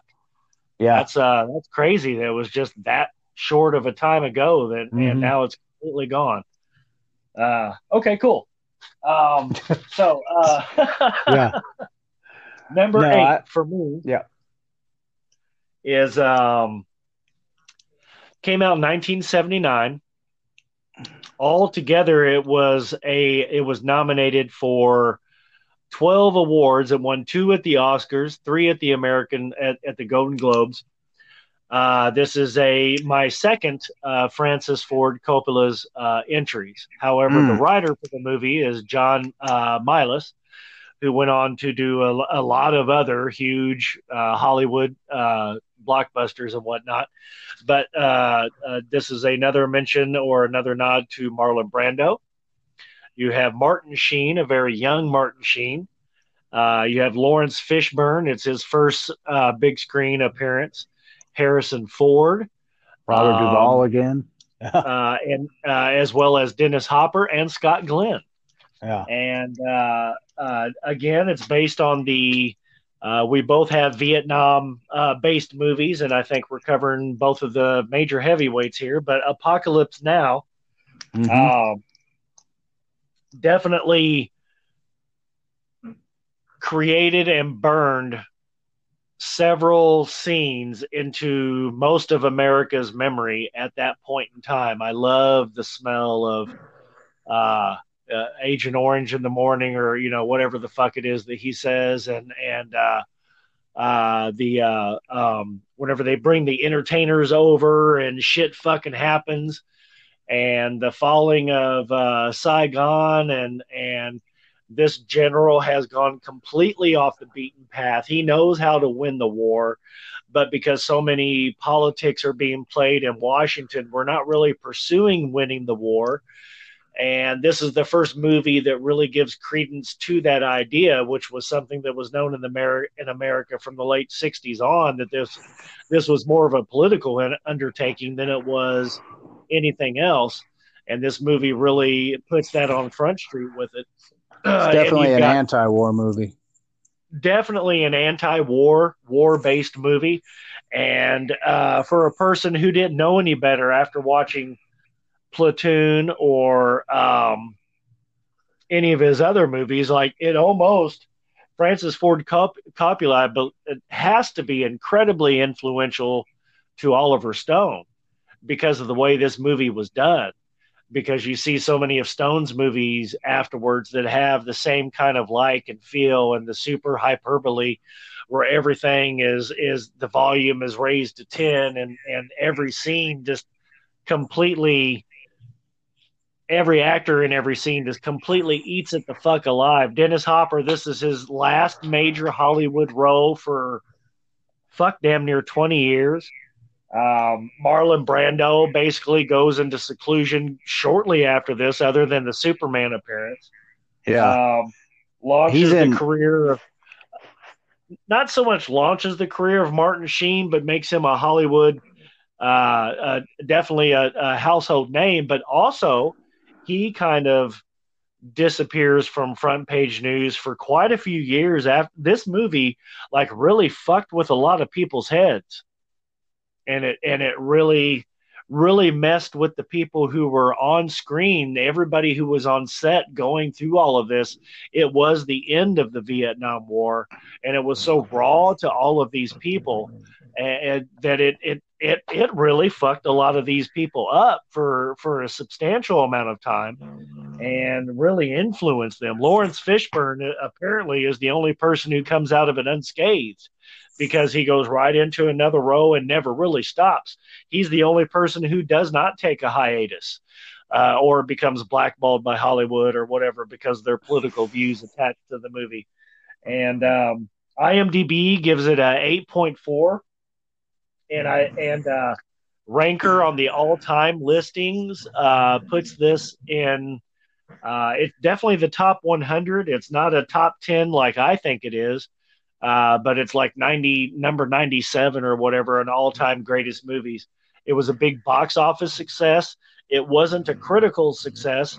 So whenever it won Oscars, it was very confusing for a lot of Hollywood insiders. They were like, "Well, this movie wasn't supposed to win anything," uh, but because of the the way it was so epic on screen and the way it captured everybody's imagination and the fictional character of Marlon Brando just completely running off the reservation, we all know that that wouldn't really happen or if it did it would be completely covered up and that and everybody involved with that platoon um, or that general they'd all they they would never have made it back home to tell the story that's for sure. Um, he's in um, this so yeah go ahead yeah he's in this movie for all of 20 minutes and this movie yeah, is completely dominated by him i yeah. mean every scene he's in he just commands dude and yeah, he did. He won an Oscar for uh, probably some of the best 20 minutes of any freaking acting ever. Um, he does. He plays uh, Colonel Kurtz. He just completely goes off the grid, goes rogue, and kind of establishes his own kind of weird colony in Cambodia. Um, yeah, and the Martin Sheen and, character who's working for the uh, military press or um, uh, getting insider information to be able to get close to him and everything. Just uh, it's kind of a coming of age movie for him because in the movie he's portraying a nine or nineteen or a twenty year old, and he has no idea what the fuck he's in for. And then he gets introduced to this guy who's become a demigod basically amongst his troops, and and right. It's no longer the army of the United States; it's the army of of Marlon Brando. It, these are his completely, yeah. truly psychotic followers who will, yeah, who live and die on what he wakes up in the morning thinking about. Kind of a kind of a weird uh, uh, East Asian Jamestown kind of deal.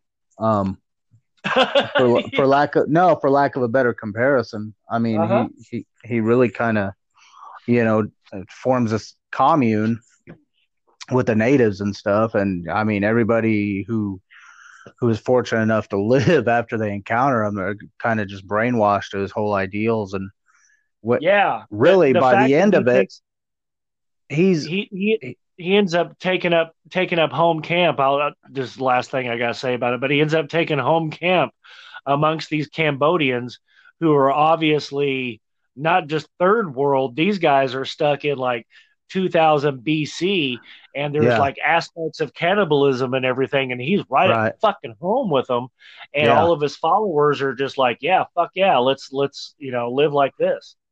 Yeah, and he kind of kind of steers everyone around to his way of thinking. I mean, Dennis Hopper.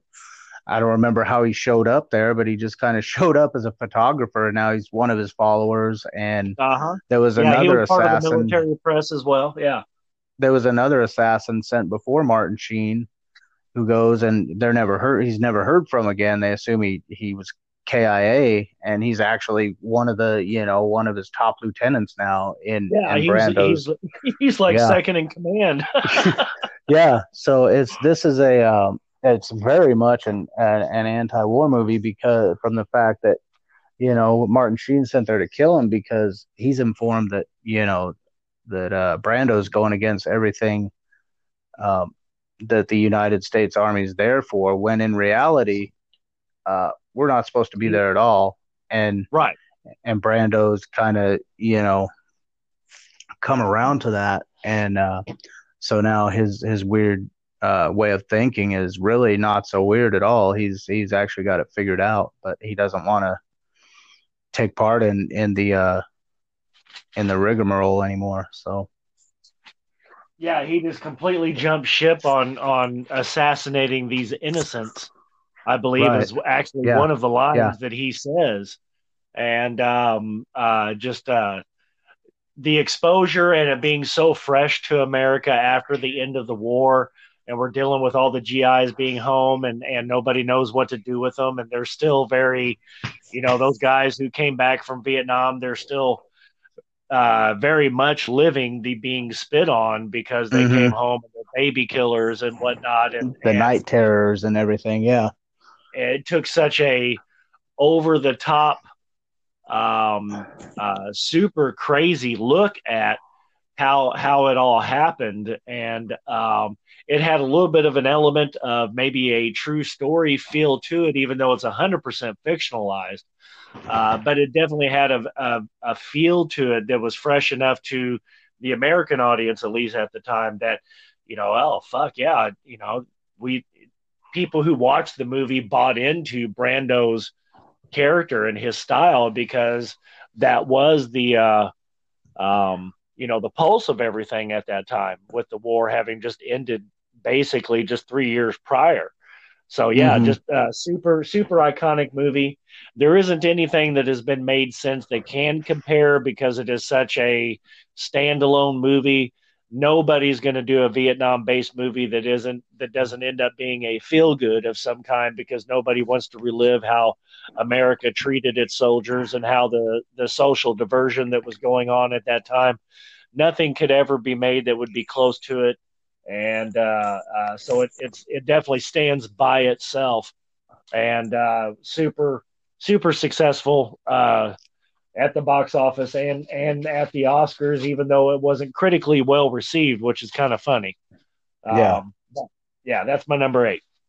Okay, so this is definitely going to probably have to be a two-parter, like an hour and a half already, which is okay.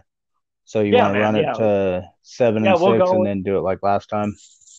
Yeah, and we can go ahead and continue over on on the next part and at least get our top five out of the way. Okay. Um, so my number 7 mm-hmm. Um, anyone who knows me knows um, one of my most favorite genres of movie is our westerns. Um, it's just kind of how I what I grew up watching. Some people, you know, grow up reading comic books and shit like that, and uh, you know, which uh, I've read a couple comics, uh, you know, that I was into Spider Man and and uh, Fantastic Four a little bit, stuff like that. So, but I was more into uh, my father being a uh, yeah, a child of the 40s and 50s, right? That's that's what was on a lot was westerns. So he kind of turned me on to um to that when I you know, when I was young, and I I still have a uh, a great affinity for um for westerns. This one in particular is since we're doing in our lifetime. This one's been influential on me. Um, being that uh-huh. you know it's it takes place in my home state where I'm living. Uh-huh. Um, and it stars uh, Val Kilmer and Kurt Russell, Sam Elliott, Bill Paxton, um, Powers Boothe. Let's see who else. Billy Zane, for fuck's sake, everybody's in this. Charlton Heston has a cameo. Uh, the, the narration is done by ever lived. The most beautiful man, uh, Michael Biehn. Uh, it's directed. Uh, the directing credit goes to George P. Cosmatos, but later they, uh, it's it's kind of more widely known these days up, that, right? that, yeah. that Kurt Russell actually took over uh, directing because, uh, for as great of a movie as this is, I guess the set was very chaotic. Um, so and uh, you know the directors walked off, and Kurt Russell was kind of left holding the, the holding the bag, and you know he has since said that he kind of more or less directed this thing. Uh, it's Tombstone from 1993, and it's yeah, it's the story of uh, Wyatt Earp, but it also uh, it encompasses the um, the gunfight at the OK Corral. Uh, Val Kilmer is, uh, and I think uh, when we did our uh, biggest Oscar snubs, I think this was number one or number two on my list. Uh, uh, the, yeah, was the, at the top of both of our list. Yeah, the fact that he didn't even get nominated. The matter of fact, the only two nominations for this movie are MTV Awards, uh, Best Male Performance and Most Desirable Male, uh, which both go to Val Kilmer. Um, yeah, and all all the uh, facial hair on this is all 100%. They all grew their own shit. Yeah, it's but, all um, authentic, man. Yeah, that's what's great. it is but it's the story of uh, Tombstone in the uh, in the 1880s. The and it covers the gunfight at the OK Corral, and then later the uh, basically it, the the conflict between the Earps and the local uh, outlaws there, the uh, the cowboys, um, and it covers the the Earp vendetta ride and stuff. And it's uh, it's influential on me from the fact that I mean, dude, after I saw this, I walked around for like a year trying to be Doc Holliday, right? I, I start.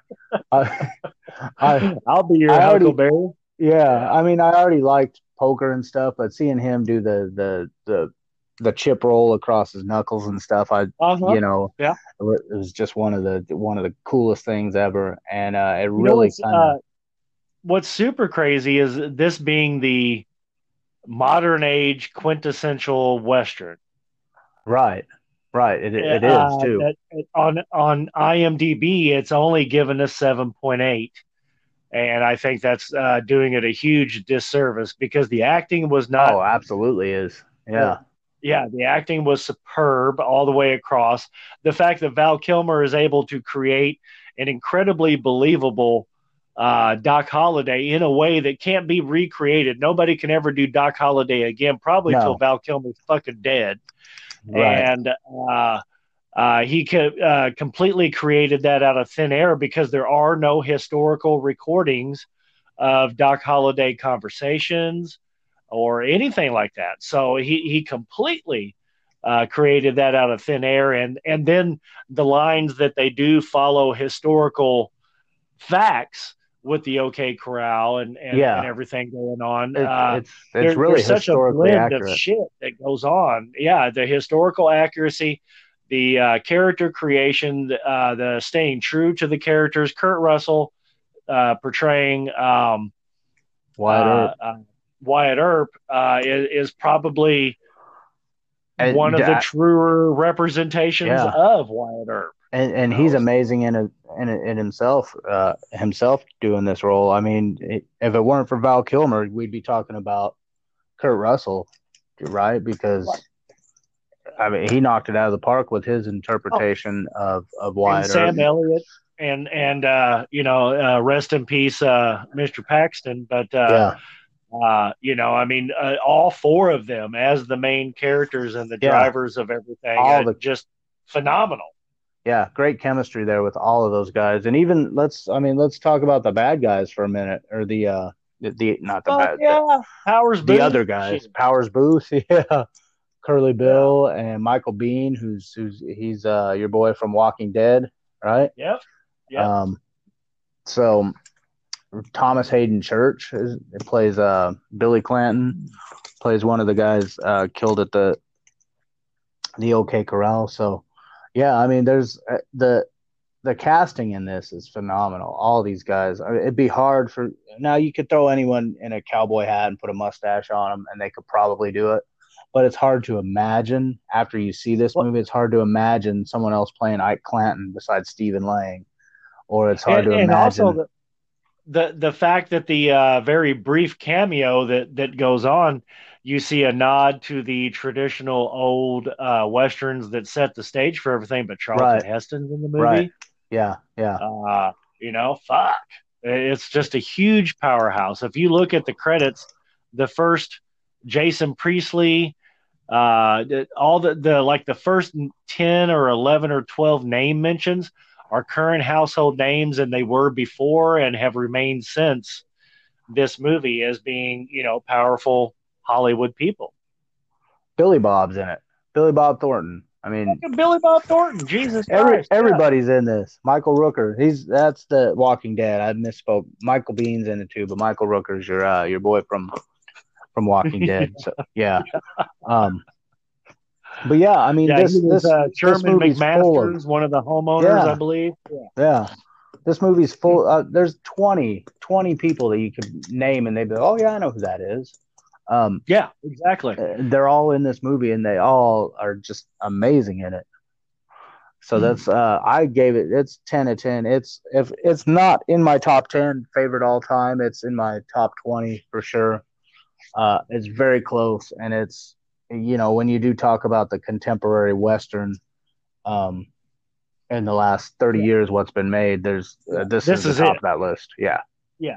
Absolutely. Without a doubt. Uh, uh, anything else being other than the Unforgiven being a very, very distant second, you know? So, um, yeah, uh, uh, this was a movie that almost made it for me, but it did not receive the actual award, so that's the reason I left it off. But uh, I left it out of honorable mentions as well, just because I know probably how you're going to create your list. I knew this had to make an appearance, so I, I Yeah. let it. I let it be.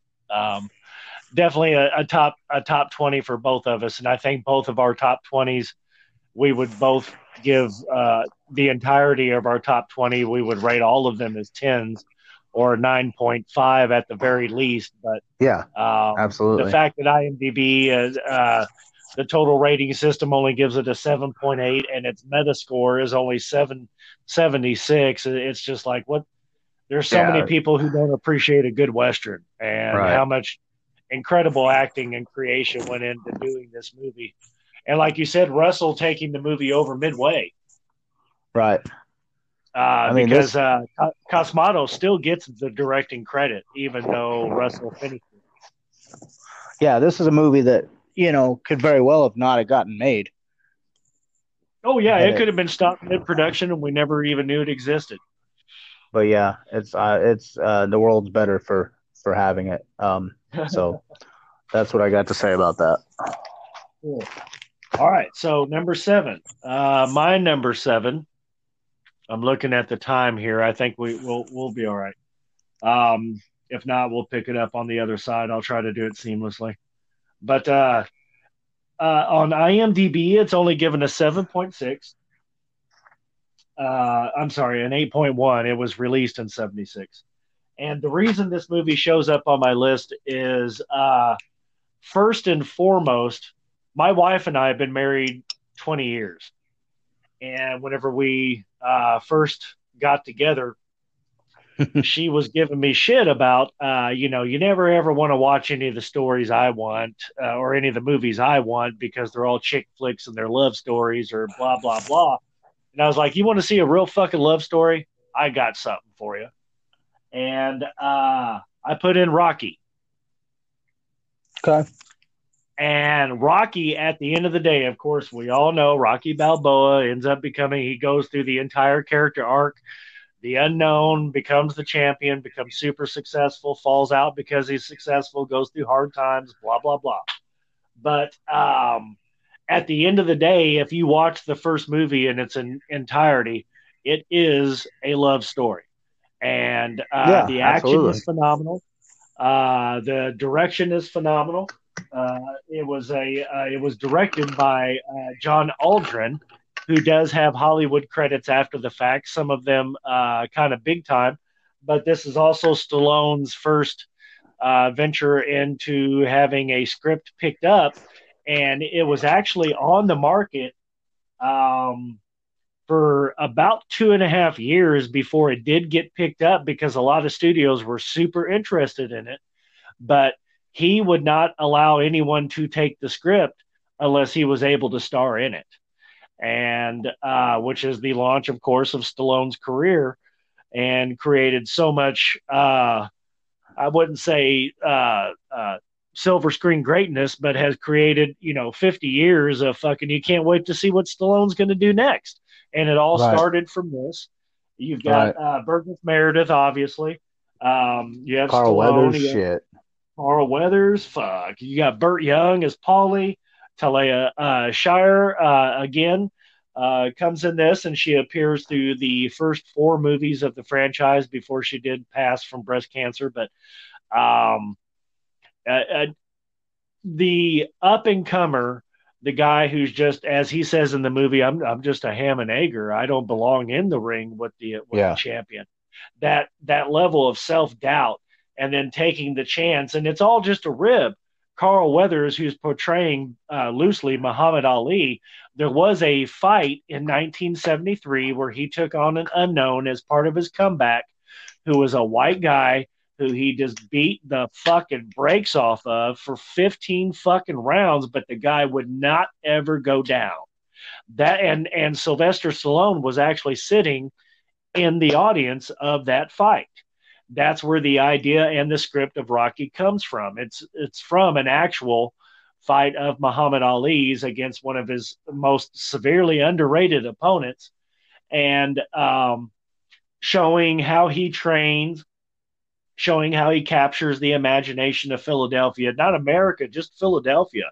They kept Yeah. it incredibly local. It was all Philadelphia. It wasn't Yep. nationwide coverage Mhm. like the uh, movies, uh, like the later movies, especially like Rocky Three and with uh, Rocky Four with Ivan Drago and all that. But um, uh, the fact that uh, you the soundtrack, uh, if you hear three notes of the Rocky Oh, yeah. theme, you know, Yeah, you know the it. training, You know it. training montage. You know that fucking shit is coming Right. up.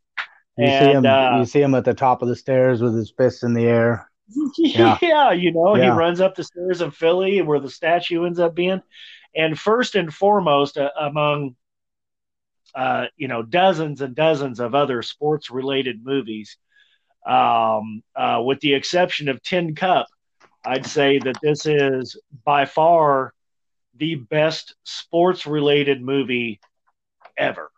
And uh, as far as its nominations and, and Globes, uh, you've got 16 nominations, three Oscars, one Globe that it wins, and including uh, Sylvester Stallone getting Best Actor from the Globes, Best Best Movie, Best Soundtrack, uh, Best Screenplay. Uh, so all of the major Academy Award uh, uh, nominations, you know, the big the big ones, uh, they did clean up on, and um, it created a career for somebody who's iconic. If you think of action movies, you obviously think of Stallone on the Mount Rushmore, along with Arnold and and uh, uh, Arnold. You uh, probably put Bruce Willis up there. and, and Bruce Willis definitely belongs on there. Uh, the fourth is uh, debatable amongst uh, a bunch of more uh, modern guys, uh, but uh, those three are The Rock, definitely maybe. the- Yeah. Maybe The Rock modernly, yeah, um, or Jason Statham. I think he he could be on there.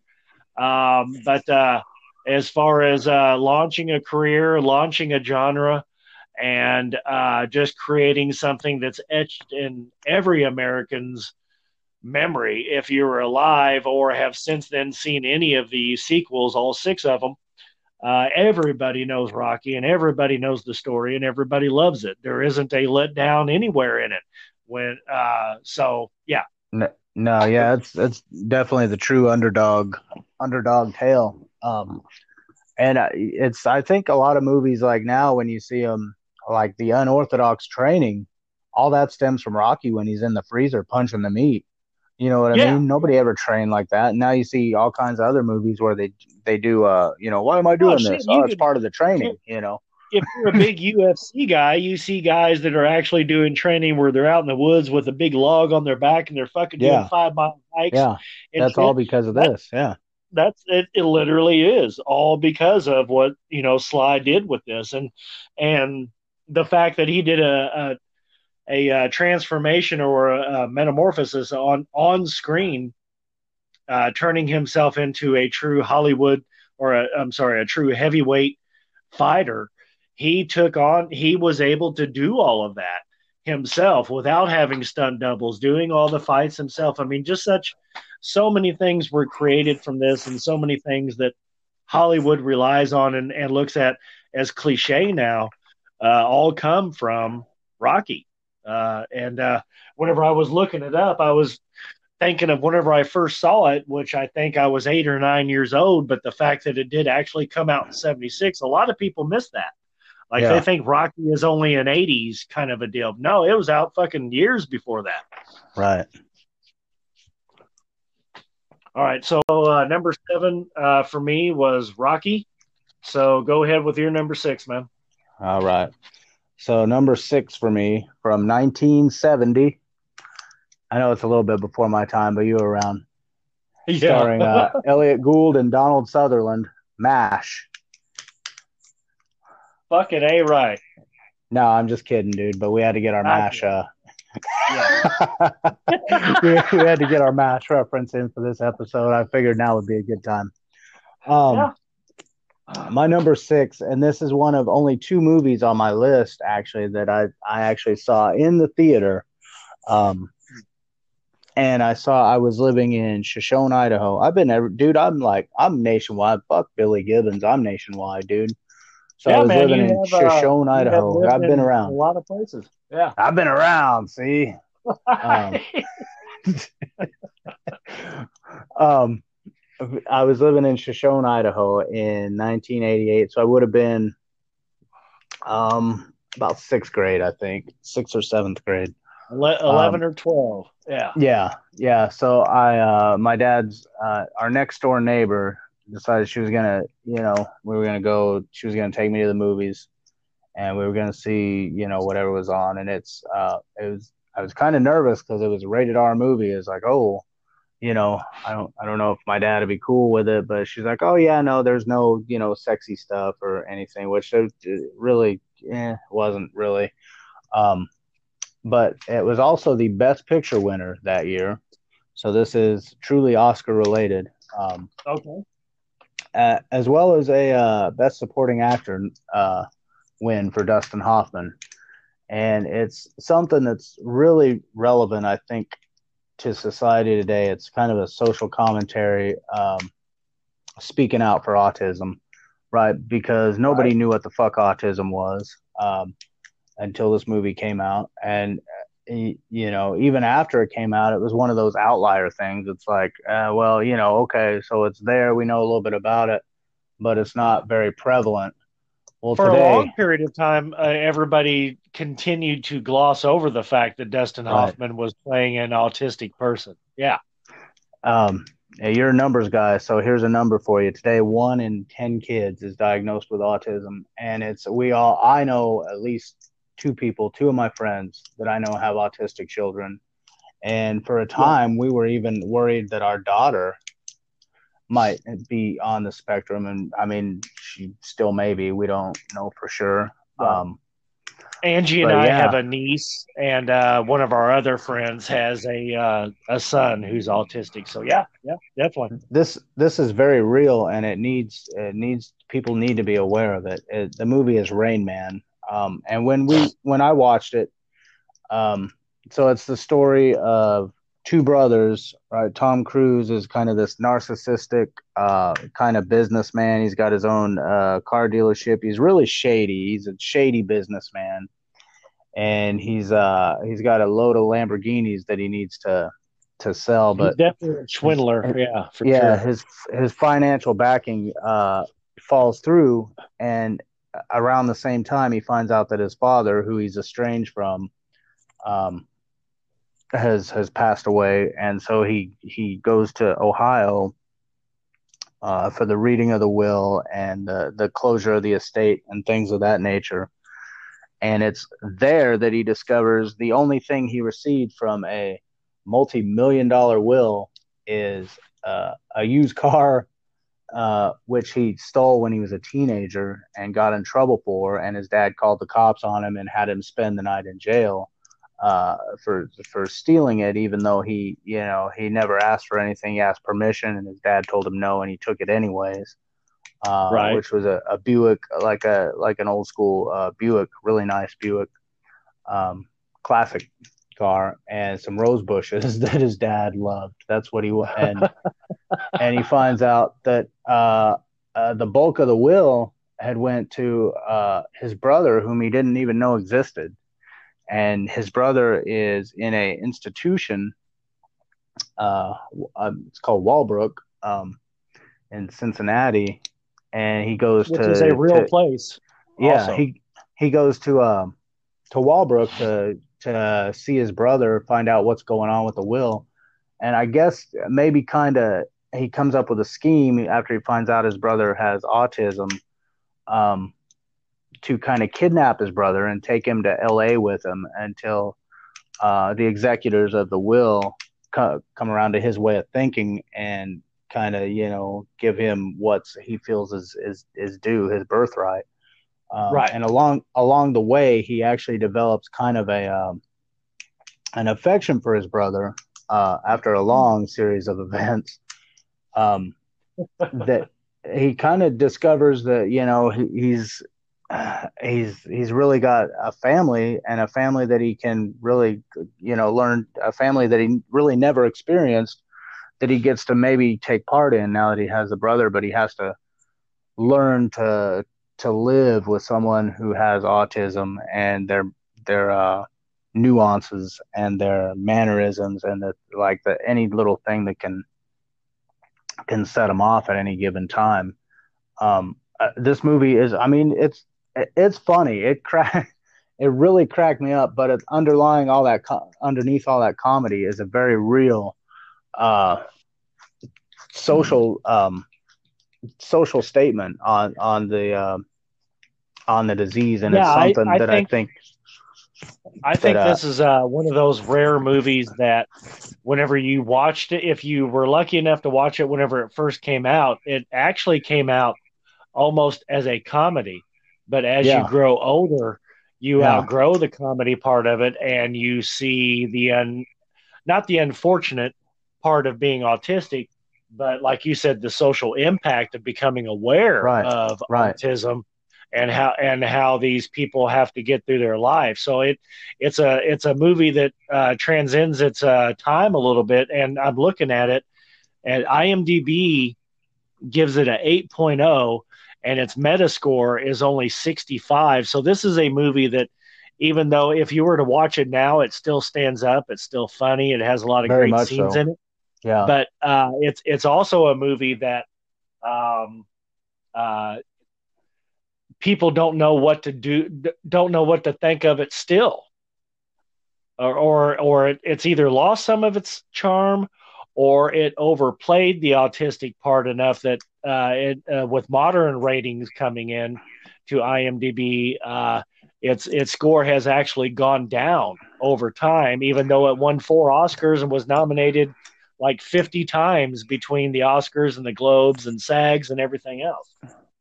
Yeah. Well, eight's eight's far too low. This is this is far too good of a movie across the board, Yeah. and it's it's really a movie that should be relevant today. Um, because right, I mean the the most recognizable person in America has an autistic son, right? Our president. Right.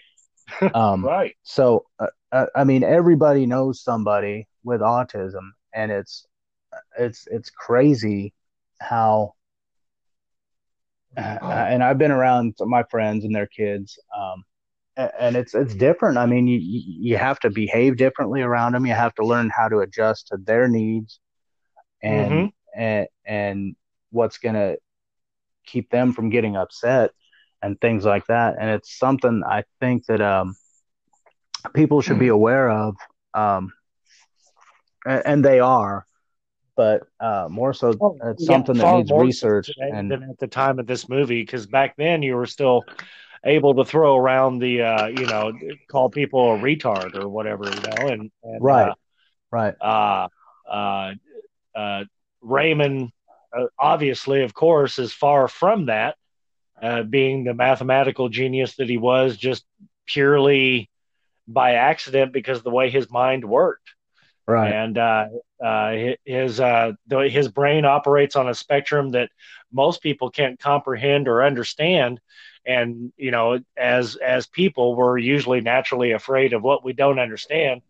And Absolutely. it- uh, you know, so many people over the course of time uh, uh, in history probably have been completely dismissed as lunatics or just idiots or whatever because they were autistic and they were probably tapping into something that uh, could be very helpful. Yeah, uh, uh, I believe that 100%. Um, you know, I don't think this is something that's new. However, I think this is something that is um, that that is a growing. Um, I don't I don't want to use the wrong word. I don't want to use epidemic, but it's a growing it's a growing issue. Uh, Our awareness and, and the Yeah. ability to test for it has grown exponentially. Our our niece, uh, Angie and I's niece, who is autistic, was diagnosed uh, diagnosed fairly quickly and fairly early uh, in her learning years, probably between two and three. She was showing up as being on the autistic spectrum, and uh, watching uh, Maddie grow up and seeing what she responds to and what uh, sets her off and also what entertains her like uh, like one of the biggest highlights at least once or twice a week she has to do a FaceTime phone call with Aunt Angie because that's part of her deal and if Yeah. she doesn't get to do it, then no, she it, gets a little it, bit moody. Yeah. It completely know? fucks them up. Yeah. Yeah. And, you know, and, with her grandma being Momo Juice, uh, mm. we, uh, uh, we, uh, uh, definitely, oh.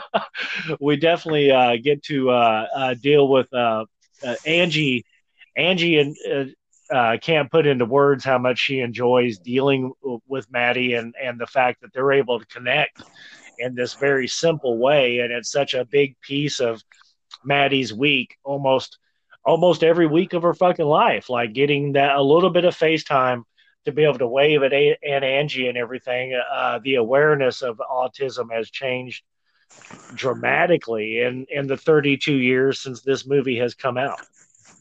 Yeah, it's it's something that needs to be addressed. It's something that needs researched, and it's it's something that needs to be corrected because I, for one, really feel like it's something that's a correctable um, disease.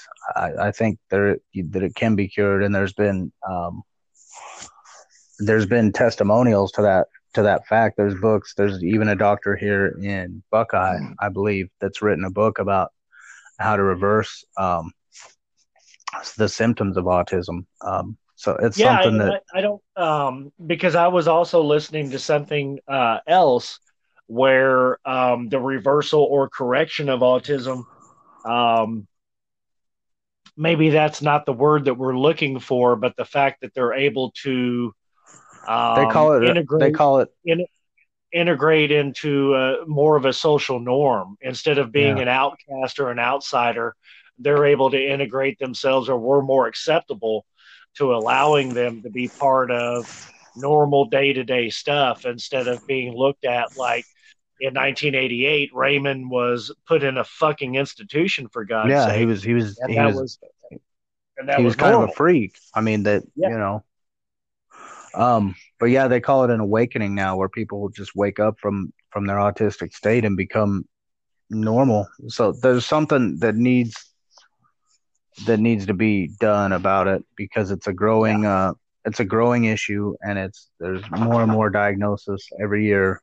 Um, and it's it's something we need to be aware of. So that's that's why I put that on my list. Um, for me personally, it's it's kind of a personal thing right now.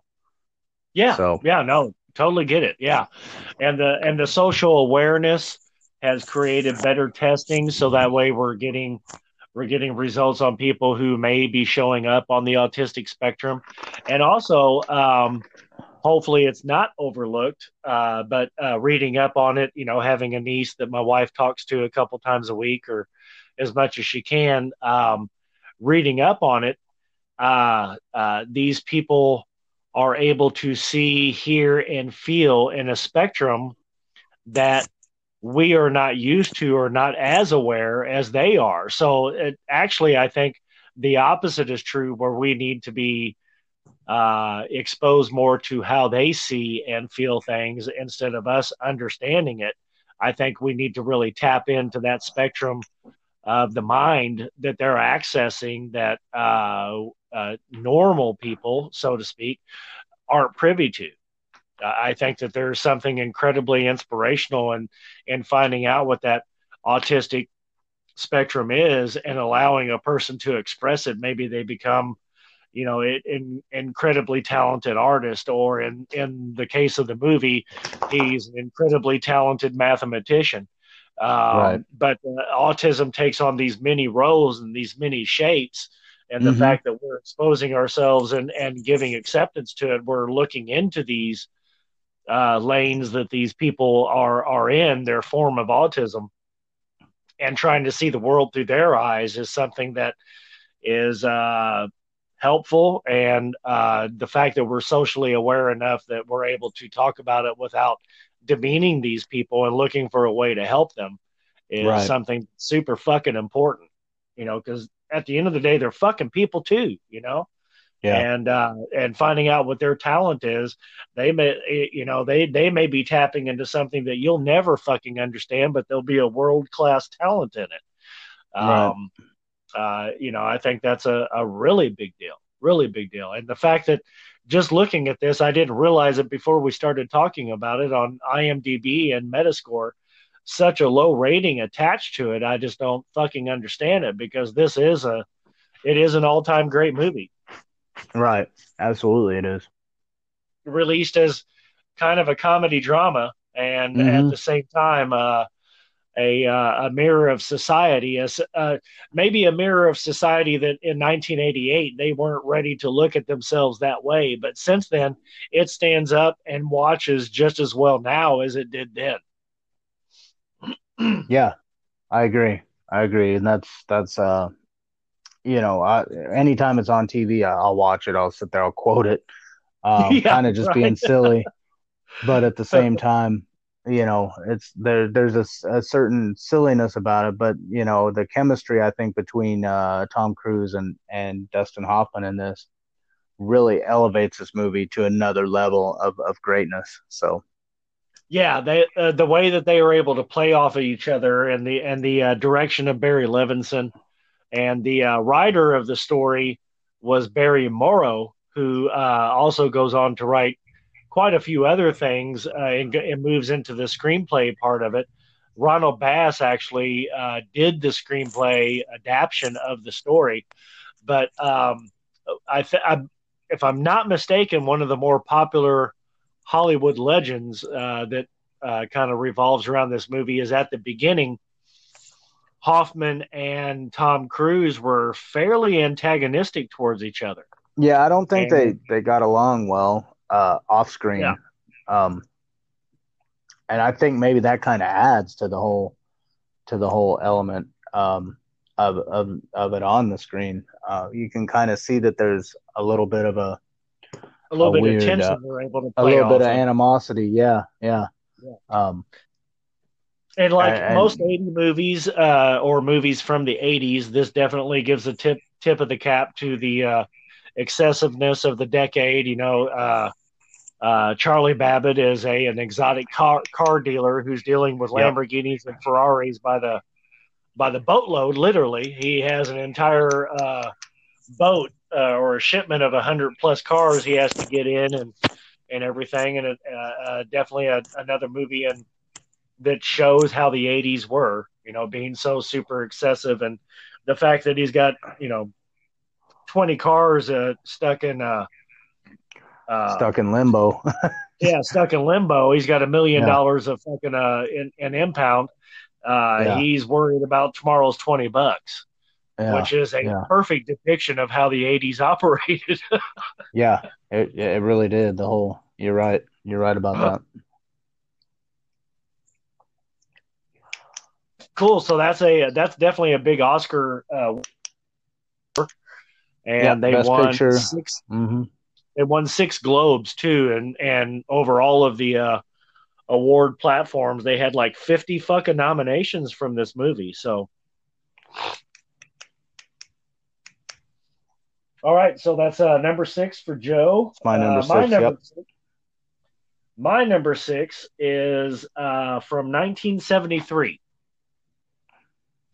IMDb gives it a 8.2 its Metascore is only 75, uh, which is uh, funny to me uh, because uh, this movie is, again, we're talking about influential. So I tried to stay in that vein as much as possible with all of my selections. Um, this movie sets the standard for all horror movies to follow. You've got a little bit of quasi religion, You've got a little bit of quasi uh, occult. Uh, uh, the devil is definitely coming to see us, and uh, you've got uh, definitely you've got a uh, major powerhouse of actors for its time. These are not household names in you know 2020, but at the time, Ellen Burstyn, Max von Sydow, Linda Blair, Jason Miller, directed by William Friedkin, uh, written by uh, you know William William Peter uh, Blatty, which that book uh, stayed on the uh, New York Times bestseller list for I believe it was close to two years, well over a year. It stayed on like the top ten of the New York Times bestseller list, and then it was immediately made into a movie. and uh, um, uh, people were scared to go see it. People actually left the theater during the viewing of it in 1973. It freaked everybody out so fucking much. And uh, you can't think of the horror genre without thinking of The Exorcist. And with modern horror, you can't think of uh, the great, great horror movies without seeing the influence of The Exorcist being in it. And uh, you see, there's so many iconic scenes. Linda Blair just fucking beating the shit out of herself with the crucifix, puking all over the place, levitating over the scene. Such a huge, scary scene, especially yeah. in 1973. Um, um, Father Karras uh, battling the uh, voices of the demon whenever he brings up his mom.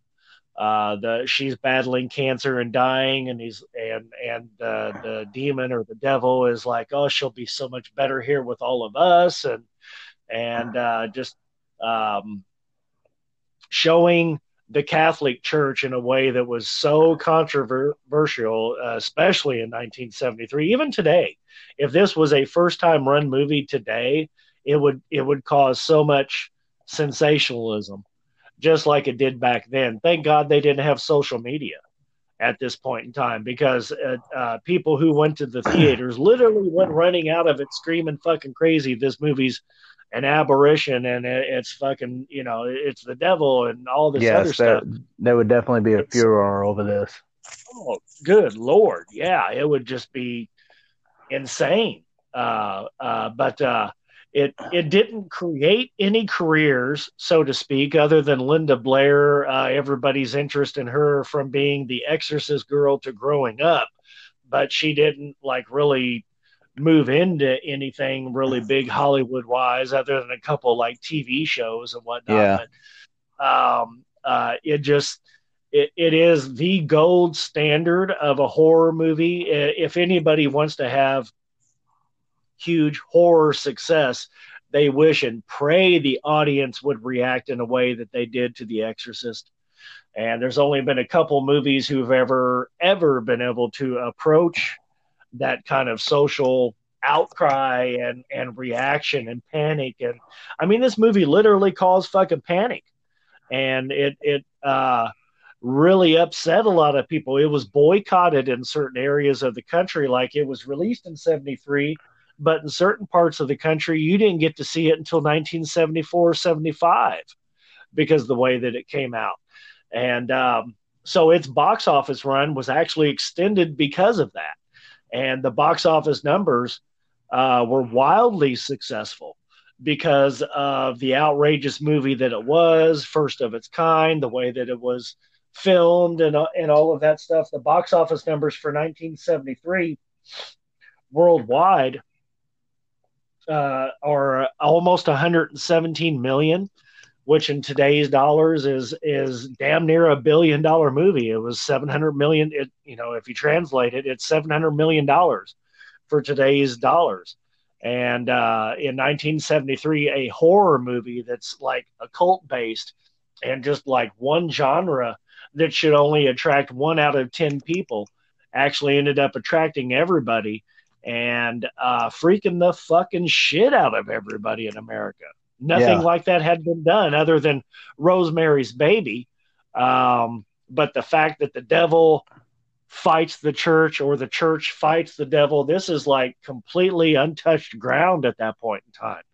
So uh, definitely a first of its kind and, and, a one of a kind as far as how the public reacted to it. I, it, I don't know if you can actually name a movie that the public reacted that viscerally to to how it was done? Uh, certainly not really these days because I mean it's all been done now, but it, you know at the time you're dealing with supernatural evil, at, eh, which yeah. and back in you know 70s Hollywood that was something that really I mean you didn't you didn't go near too much. It, you were it was just kind of starting to like you said with Rosemary's Baby, and then um, it was a couple of other movies, uh, Night of the Living Dead, things like that. It was just starting to to really get out there, you know, on the screen. But but no, you're absolutely right. So uh, there's not much more to say. Uh, I don't think uh, whenever No. you bring up The Exorcist, uh, you know, I mean that's that's it's it's kind of the beginning and the end of of how horror is judged, other than zombie movies, which uh, you know that that has its own deal. But as far as a, Yeah. a horror movie or the occult versus the Catholic Church or religion, I mean there isn't anything that comes anywhere. I mean, there's nothing that's even in the same sentence uh, as as The Exorcist was. That's for sure. It, I I'll say one movie that's um one uh series that's really really to me kind of close that's come out recently is the Conjuring series, um, which is kind of almost along the same lines. Um, Yeah, that that would be a modern day uh, contemporary. yeah, Um, but Uh, those the uh, those movies are completely creepy to me. Um, yeah, totally, I- I would- totally. I would those say those that- are uh, hard to watches. yeah, but I mean, it's it's kind of like you can't look away once you're Right. watching. You just can't. Um, and The that's, one thing that set the the two of them apart is whenever The Exorcist came out in 1973, you have a total of 23 nominations between the Oscars and the Golden Globes. They won two Oscars and won four Globes. Um, that's something that The Conjuring. I don't. I don't know if they have that much critical I- I- acclaim or academy yeah, I don't, acclaim. I don't, I don't Sure. think they they do at all. Um, that doesn't make it any But less. The Conjuring would be a modern day uh, comparison. Yeah. Yeah. Yeah, absolutely, absolutely. So yeah, that's fucking creepy shit. Um, Yeah, it was, and it and it still is. Like my wife Yeah. still won't watch it. She Yeah. refuses to watch it, and I don't know why I even want to. But on times whenever I do want to watch it, like around Halloween season, whenever all the movies are coming out, yeah, I'm you like, got yeah, it. I'm to sit down and watch Yeah. Exorcist this year. She's like, nope, fuck on that. I'm not doing it. Fuck on that.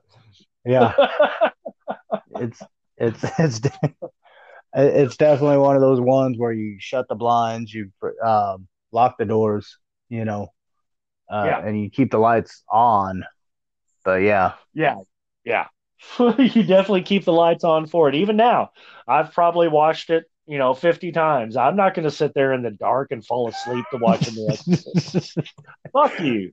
No, Yeah. I'll turn on something No. else, you know, before Yeah. I fall asleep. That's for sure. Uh, it's definitely one of those movies that just hits you in the subconscious, you know, because of, you know, both in, both you and I were raised as uh, Catholics. I consider myself a recovering Catholic, and and having anything that assaults your senses that way, uh, yeah, definitely not a bedtime story. That's for goddamn sure. No, I didn't, and I didn't wasn't able to even watch it until uh, I was an adult and out of the house because that was a movie that didn't go anywhere near.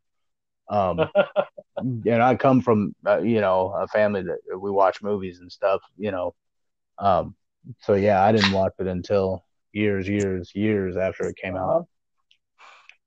It, uh, to think about it, actually, as growing up, all the way um, through high school, even though I worked into in a comic book and movie store and blah blah blah in high school and still lived at home, this was not a movie that was actually openly discussed by by my father. To be honest, I found this movie and was able to watch it without him knowing about it or whatever. And after he found out I watched it, he was like, "Jesus Christ, why the fuck would you watch that?" Uh, but uh, yeah, it definitely, definitely a game changer, and everything Yeah. since then has to be compared to it, even though it can't actually compare. But uh, it, it's uh, definitely the founding of a huge genre of movies to come in in 40 years since. Most definitely, most definitely. Okay, so, So- that uh, concludes our first five of the series. So now we're moving into five to one. So uh, what's your number five, bro? Well, uh, let's go ahead and kill it right now. I didn't realize it was almost midnight. So Okay. can we pick up uh five through one like tomorrow night or Yeah, man, definitely. yeah yeah. I'll be home. I'll be home the same time. Uh, uh, nine o'clock your time or whatever, close close thereabouts, so we can knock out the other part of it. And I should be able to edit this uh, all down so that way we have a Two about an hour, five minutes, two hour Okay. episode here. Cool. So yeah, we'll just close it out and be like, uh, you know, so that's that's if you want to just rerun that last part, be like that's our top ten, top ten through six. Yeah, I'll I'll record a quick close to it uh, Okay. to wrap it up and then set us up for five through one. Cool. Cool, man. Good episode. Yeah. So that's ten through six. Until next time, bring your squeegee. Don't get any on you. All right. All right, bro. So yeah, cut out some of that uh